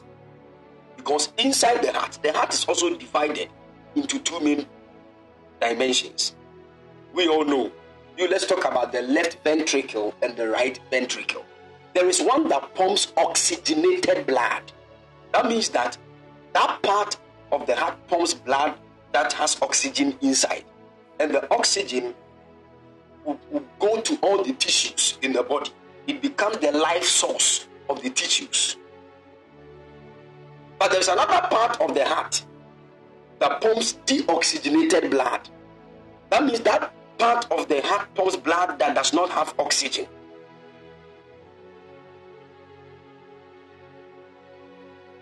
Now, because it does not have oxygen, that kind of blood is the part of blood that carries all the dirt, all the toxins.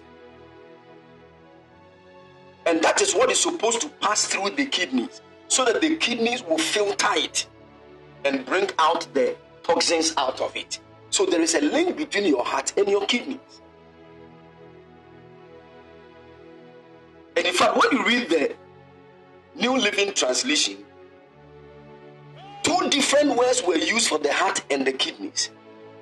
Whilst King James was saying heart, kidneys and heart, the New Living Translation says that then all the churches will know I am the one who searches out the thoughts and the intentions of every person. The thoughts and the intentions. So that is to clearly let you know that. oh. And we all know that as a man thinketh in his heart, so is he. So thoughts come from the heart, but intentions come from your kidneys. The gift of tongues. I see the Spirit of the Lord come upon you. the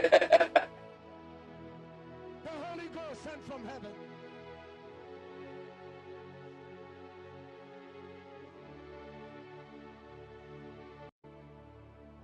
Hallelujah. Are we are we getting something here? And we'll go into intentions for you to understand. What is intention?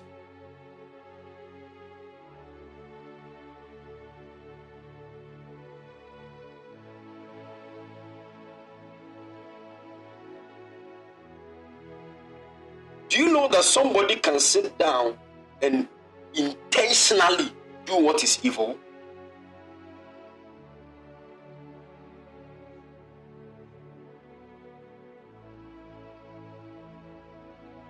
So that word intentions actually speaks of purposing the thoughts. So thoughts will generate from the heart, but then when it hits the point of intentions, it has been solidified.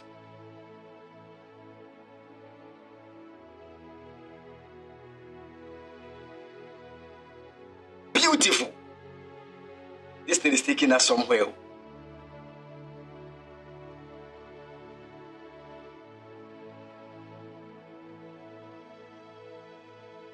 Exactly. You see, that's why I'm telling you that there is, we need to understand these things.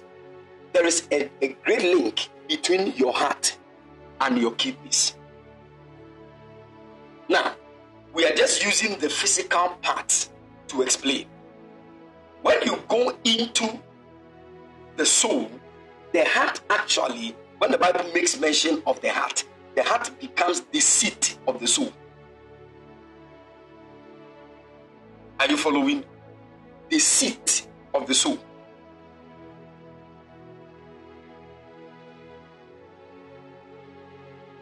Now, the seat of the soul actually speaks of what the soul actually is sitting upon. And it is that place that thoughts are formed. Do you know that if there is no deoxygenated blood coming from the heart, the kidneys will have no work to do. Hope you know what I'm talking about.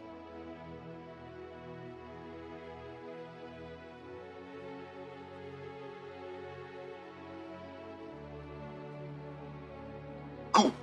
So you see, when your heart, you need to understand that there is actually a slight difference between a thought and an intention. A slight difference. The thought actually is the raw material, the raw state, but intention is the solidified thought.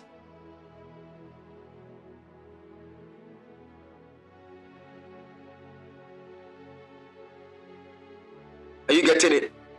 An intention is a concluded thought. And the conclusion does not take place in the heart. But because it is still a thought, we can attribute it to the heart. Because that is where it originates from.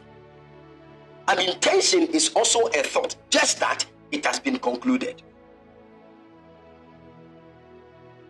So when the Bible speaks of the intent of the heart, it is actually not um, a distortion of the fact that intents are formed in the kidneys. And I think I would link the kidneys to a certain dimension of the soul so that you understand what I'm talking about.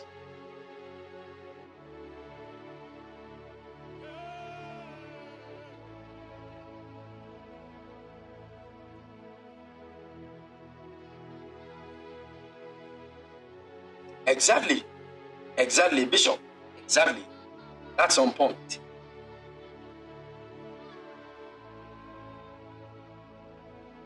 Are you following? Now let's conclude what only one church, only one church, one semayeka, two hours. Mm-hmm. Even that one, I had to skip some things because if I was going into Jezebel, Jezebel alone is a whole sermon. And if you want to also enter into what the Bible calls the depth of Satan, which is the teachings of Jezebel, will not finish. So I've just skipped most of them so that at least we can get the um, overview of the whole thing. Are you following? Now, Jesus said,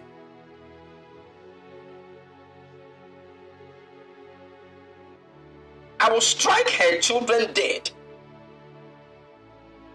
Then all the churches will know that I am the one who searches out the thoughts and the intentions of every person. And I will give to each of you whatever you deserve. Verse 24. But I also have a message for the rest of you in Thyatira who have not followed the false teaching. So you see, there were some of the people in Thyatira who were not following the false teaching of Jezebel.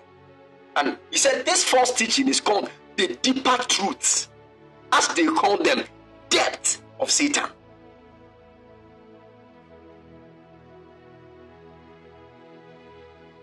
There were some of them in the church of Thyatira who are not giving themselves to those doctrines, to the false teachings of Jezebel, known as the depths of Satan. So God has deep things, Satan also has deep things. Now, when it comes to the deep things of God, it is the Spirit of God that searches.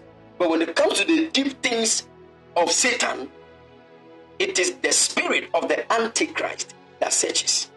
And it is clearly seen in the system of Jezebel.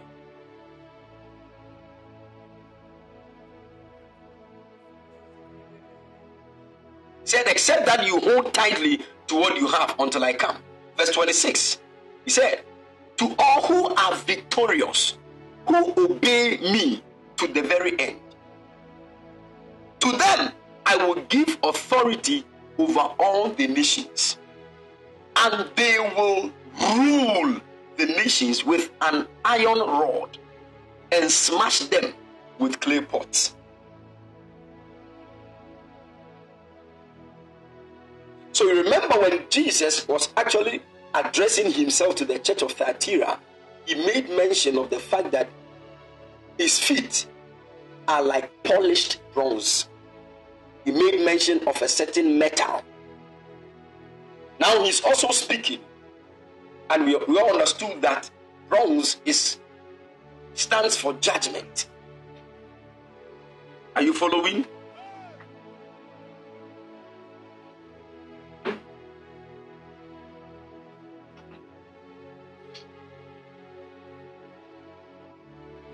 Good.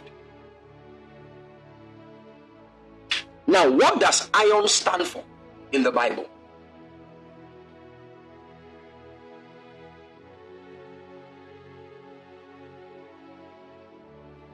I'm giving this as an assignment. God willing, tomorrow I'm going to take it.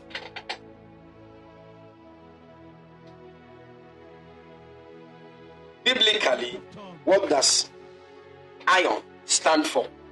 Amen. So, God willing, tomorrow evening when we are having um, prophetic training, I'm going to ask. Amen. And more being type and I also type the same thing. Some of us are like that. Ɛyɛ adeɛ wei firi class two saa deɛ wie university mo da so yɛ huh?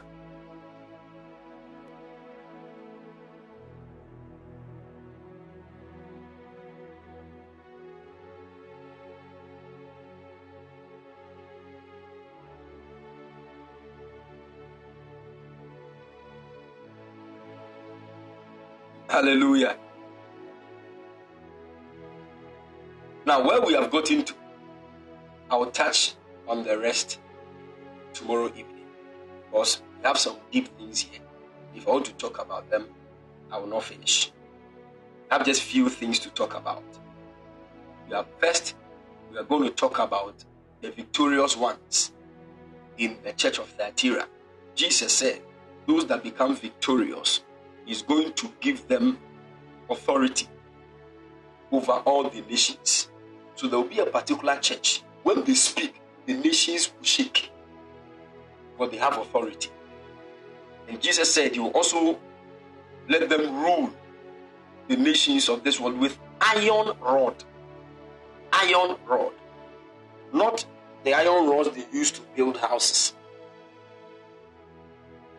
But when we say a rod, what does a rod mean? And when we say iron, what does iron symbolize? This will give you a clear understanding of what um, ruling with an iron rod means. Are you following? Do you remember that when Moses encountered God at the burning bush, God spoke from the burning bush and asked Moses, What is in your hand? He said, Rod. Then he said, Put it down. Moses put it down. Then it turned to snake. Then God said, Hold it by the tail. You know you don't touch a snake by its tail. It will definitely turn its head to bite you. When you want to catch a snake, you hold it around the neck area so that you can be free from the bite. But God told Moses, Pick the snake.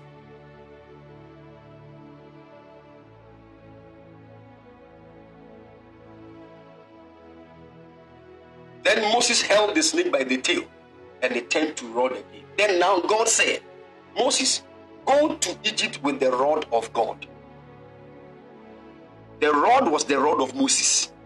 But after it turned to snake and Moses picked it from its tail, it became the rod of God. And it was this rod that God used to wrought great miracles even in the land of Egypt. It was this same rod that parted the Red Sea into two. It was this same rod that Moses hit the, the rock with it and waters came out. So, what does the rod stand for? When you look into the Ark of the Covenant, inside the Ark of the Covenant was one of Aaron's rod that budded. So David said, Thy rod and thy staff, they comfort me. What is rod? What does it stand for?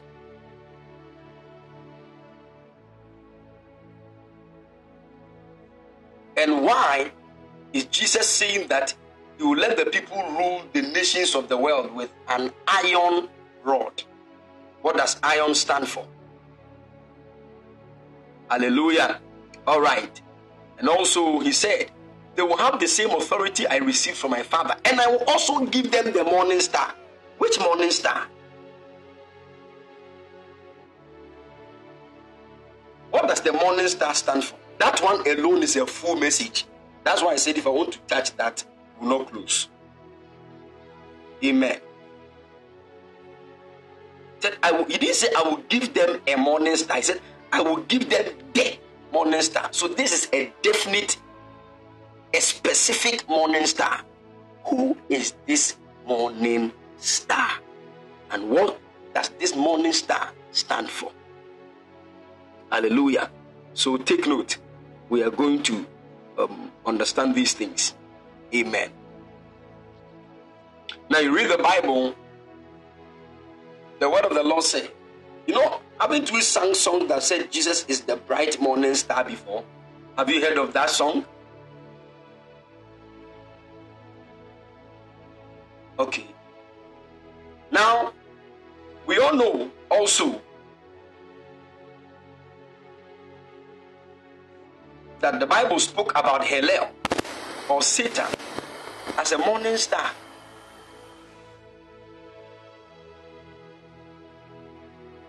So, what is this thing that Jesus is? Satan too was. That Jesus will give in to the one that will overcome. You need to understand these things.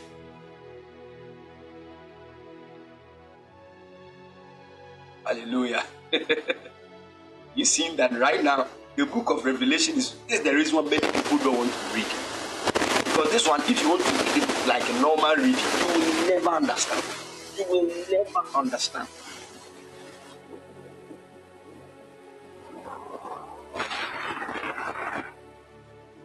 Since we started, we are still in, we have now about we are now about to complete chapter two. we have 20 more chapters to go. Somebody is giving us the meaning of the rock. I'll take it tomorrow, God will. One will be up for.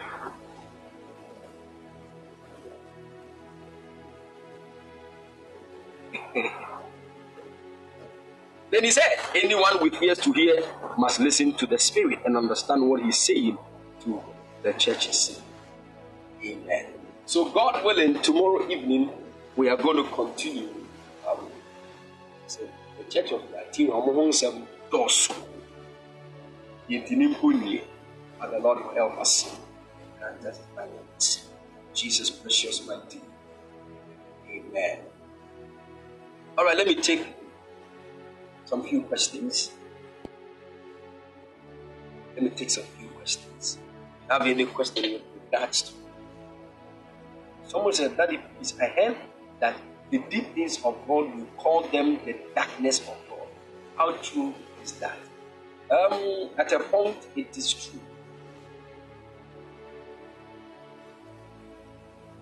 Because I've already spoken about. Um, that, so that my question is what what does iron stand for? That's our question. Yeah, yeah.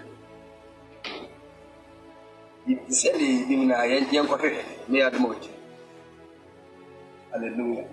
So you see, I told you that there are many dimensions, there are two main dimensions in God, in knowing God. The first one is through the depths, and the second one is through the heights. There are deep things in God, there are higher things in God.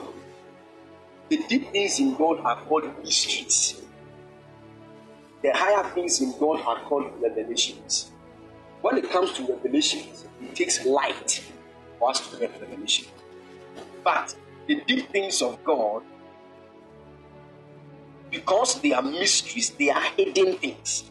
And where things are hidden means a place where light has not yet reflected. That is darkness. Are you getting it? So the deep things of God can actually be termed as the hidden things of God. And God loves to hide things. I'm telling you, When we read Isaiah chapter 45, verse 15, Isaiah chapter 45, verse 15, you bring out what your version says. God, He loves to hide, and God, He hides Himself in darkness.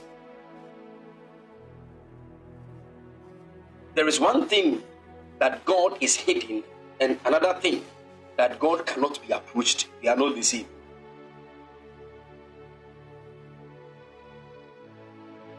When God is hidden, you cannot even see Him at all. You don't even have the sense that there is God here.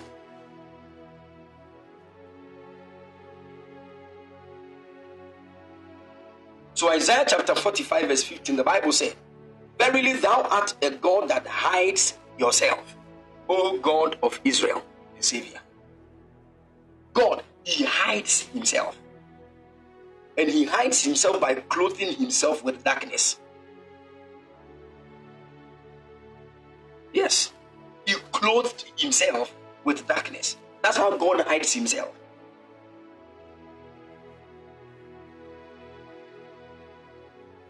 Are you getting it?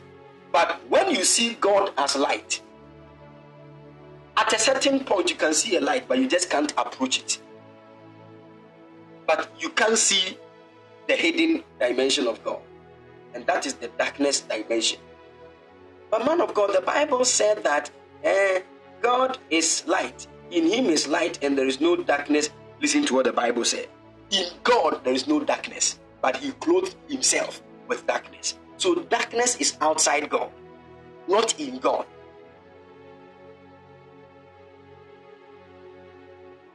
I don't forgetting my point.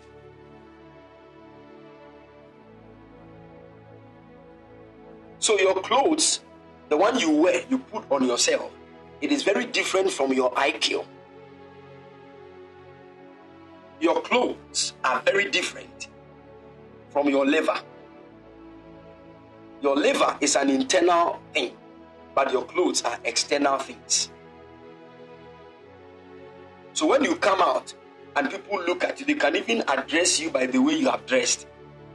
Nobody can see and say, Oh wow, your your liver looks so beautiful. Oh, this is an amazing thing I'm seeing. Oh, look at oh, just look at your no. Because your liver is hidden. Are you following?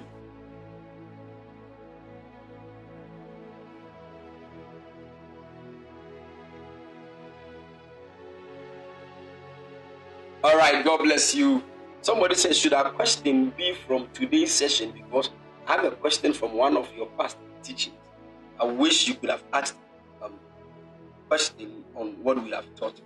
You know, but you if you have any question on, on any previous teaching.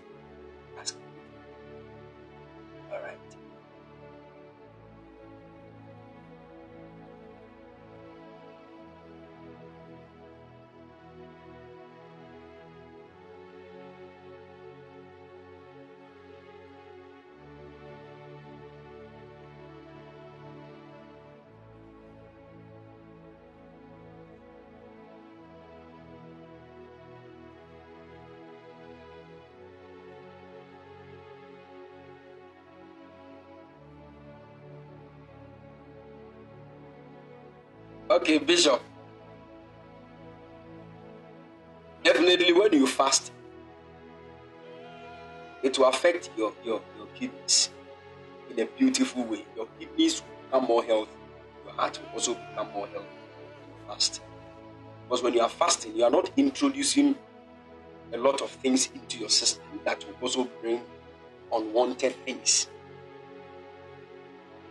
When you fast, you decrease the workload of your kidney and you make it you know, refresh itself.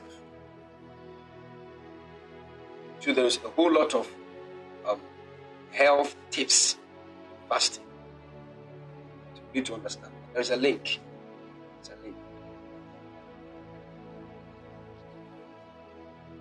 There, God bless you. God bless you. Someone said, Is there a reason why God used the people of Israel Oh, I have a message on the Israel of God. When you when you listen to that message, you understand it. So blessed.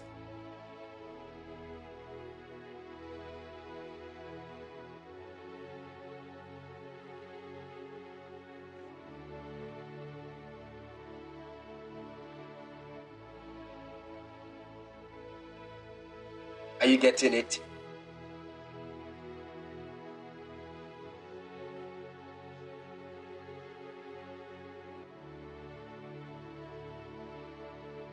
Beautiful.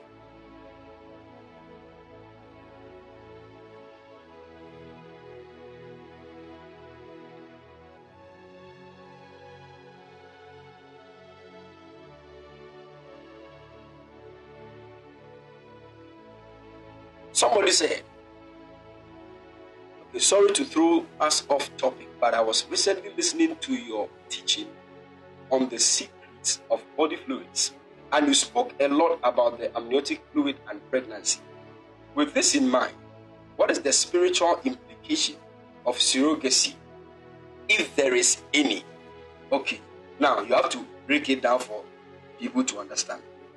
In this context, what does surrogacy mean?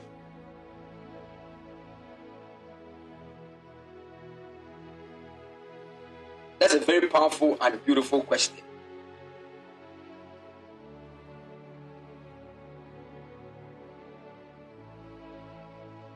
But we want to understand surrogacy from the context so that the, the proper answer can be given. Are you getting it?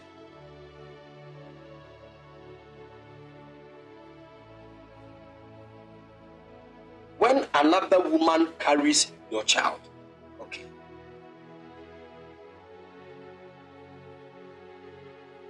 Now, is it that they take the ovaries of the woman and they take the sperm of the woman, of a man, and they mix it and put it in the womb of another woman? Is this what you are trying to say? All right. there can be spiritual implications in a way because when the placenta and everything starts forming, the child will start taking things straight from the woman that is carrying her. Now, because the DNA and all the cells in the child is from different parents, the child might look like the actual parents, but certain characteristics, certain behavioral patterns will look like the woman who had the child in her womb. Are you listening to me?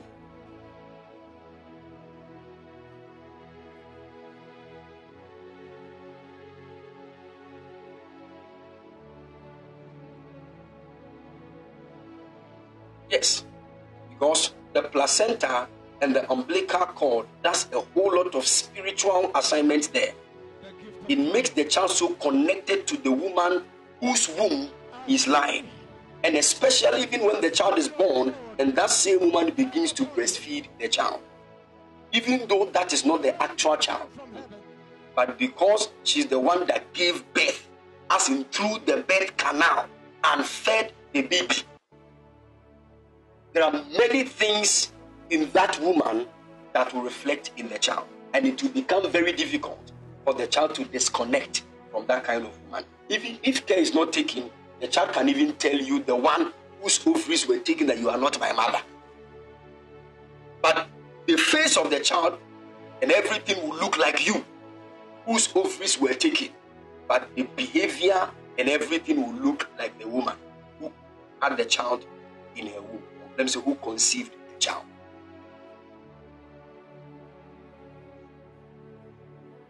Are you getting it?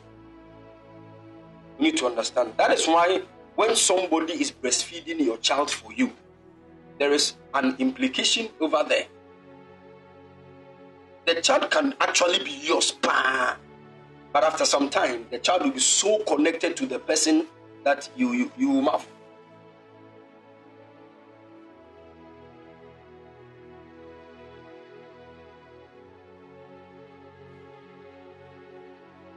In fact, people do that. Oh, people do that nowadays. People don't want their body shapes to be distorted. But I listened to one Nigerian actress. She has a daughter. But she did not conceive the child. She just removed her um, ovaries and they mixed it with the husband's um, sperms. And they cultured the child in a, in a machine. Mm. This one cry was not even in somebody's womb. They cultured the child a.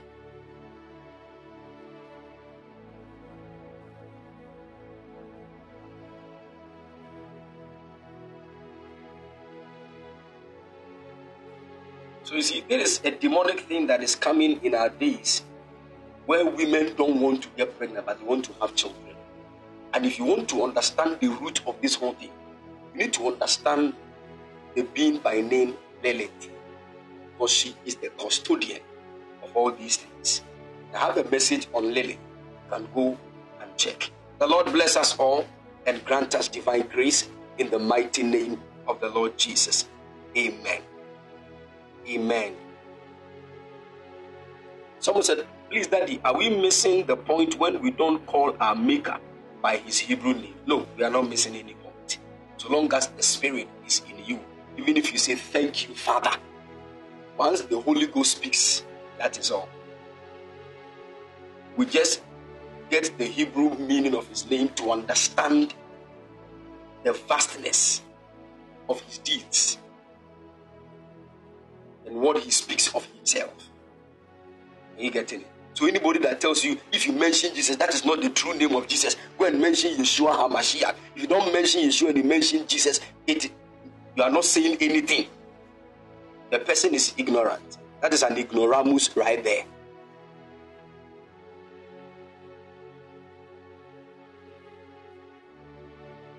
The Bible said, He that speaks by the Spirit does not call Jesus accursed.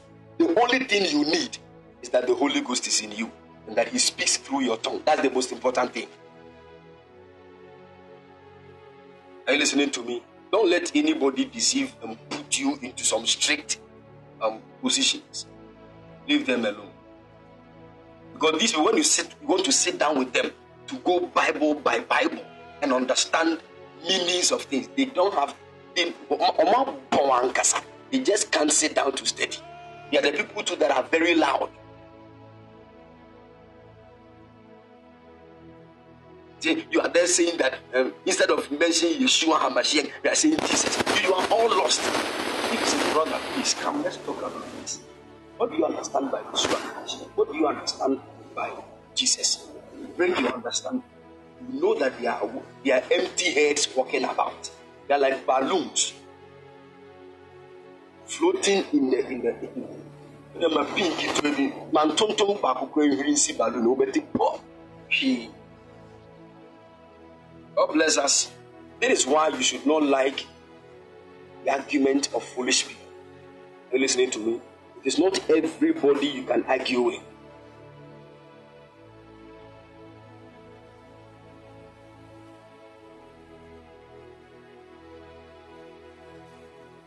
Once somebody is arguing and you see that the person is open to the truth, sit down with the person and that that godly argument. But if you see the person has made up his mind, he will not listen to whatever you are saying. Don't make up your mind to argue. That moment you become a fool like the person. I want to give you a certain scripture that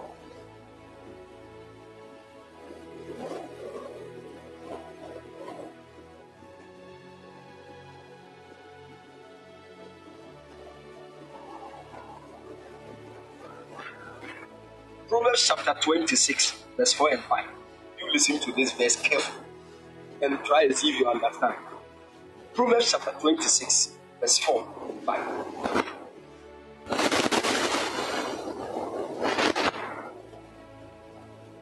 I know some of you use. Proverbs chapter 26, verse 4, verse 5. Say, Answer not a fool according to his folly lest thou also be like unto verse 5 he said, Answer a fool according to his folly, lest he be wise in his own conceit. So, are we going to answer them or not?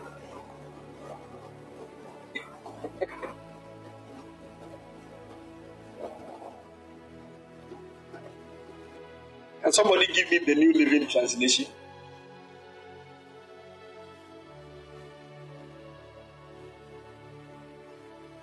Said, don't answer a fool in his foolishness, else you'll be as foolish as he is.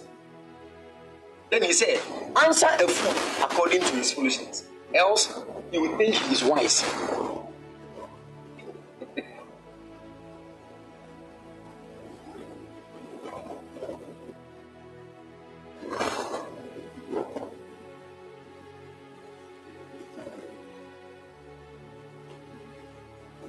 Answer the foolish argument of fools, or you become as foolish as they are.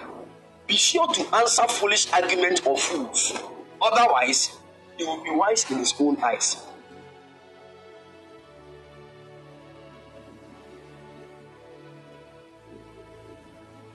Said, Do not answer nor pretend to agree with the frivolous comments of a closed minded. Did you see that? A closed minded. So the key word here is a closed mind. The person is not open to the truth. If you see that the person is not open to the truth, move away.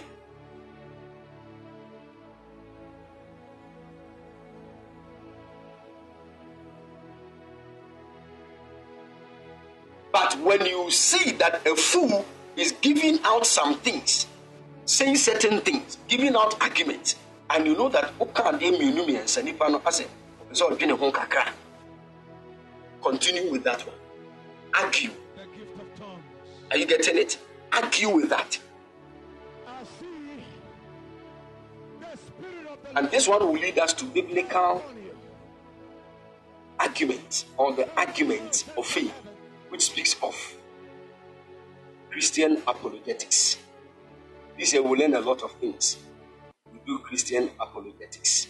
At this course of Christian apologetics, get ready. I'm not sure all of us can do that. So I will get a specific group. Do entrance exams. If you pass, add you to School of Christian Apologetics. If you don't pass, you are still part of us. Just that apologetically, cannot get to that session. Amen. All right, the Lord bless all of us and keep because the way apologetics is, eh, if you there are many dimensions of apologetics. I'm telling you, so get ready.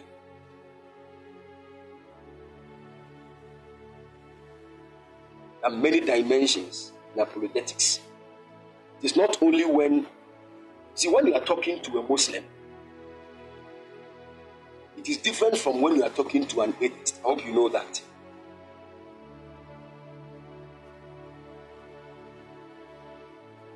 But in all, you are defending your faith.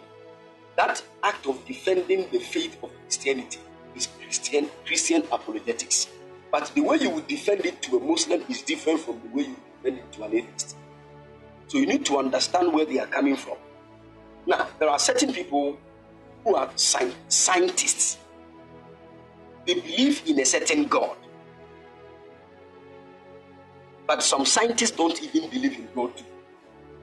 So if you want to argue with a scientist who is also an atheist and you don't know science, forget it. That's why I said we do entrance exams. Yes. Your apologetic mission is limited.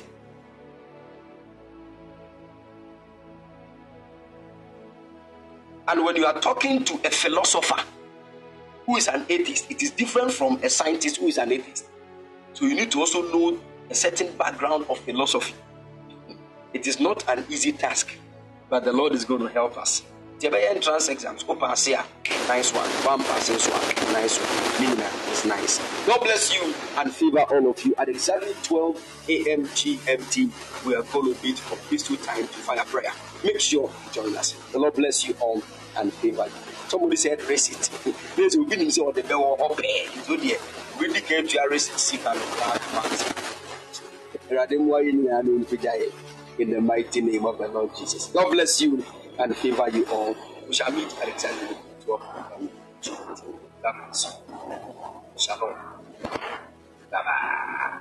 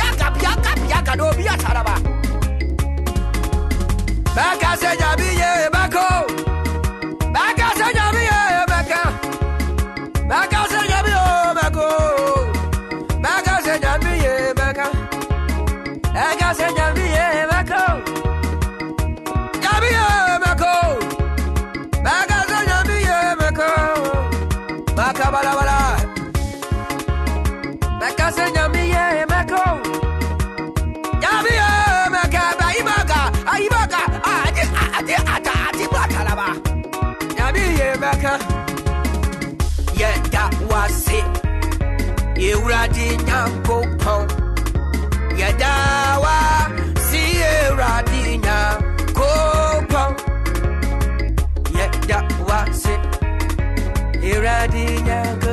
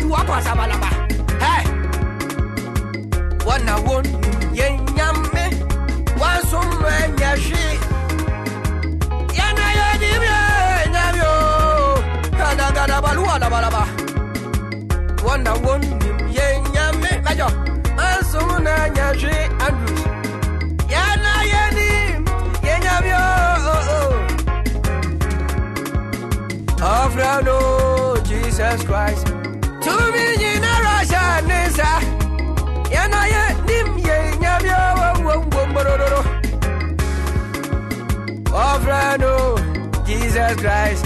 Tumi nyinara hyɛ ne nsa yɛna yɛnim yɛ nyame Take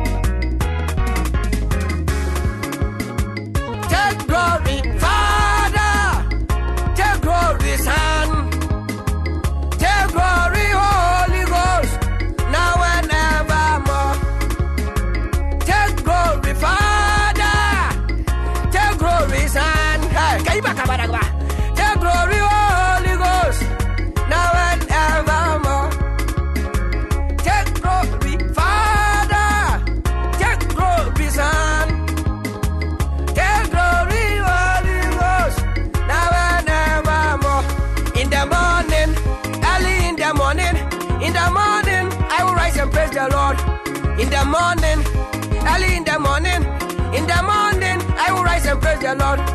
In the morning, early in the morning, in the morning, I will rise and praise the Lord. In the morning, in the morning, in the morning. Good morning, Jesus. Good morning, Lord. I know you come from heaven above.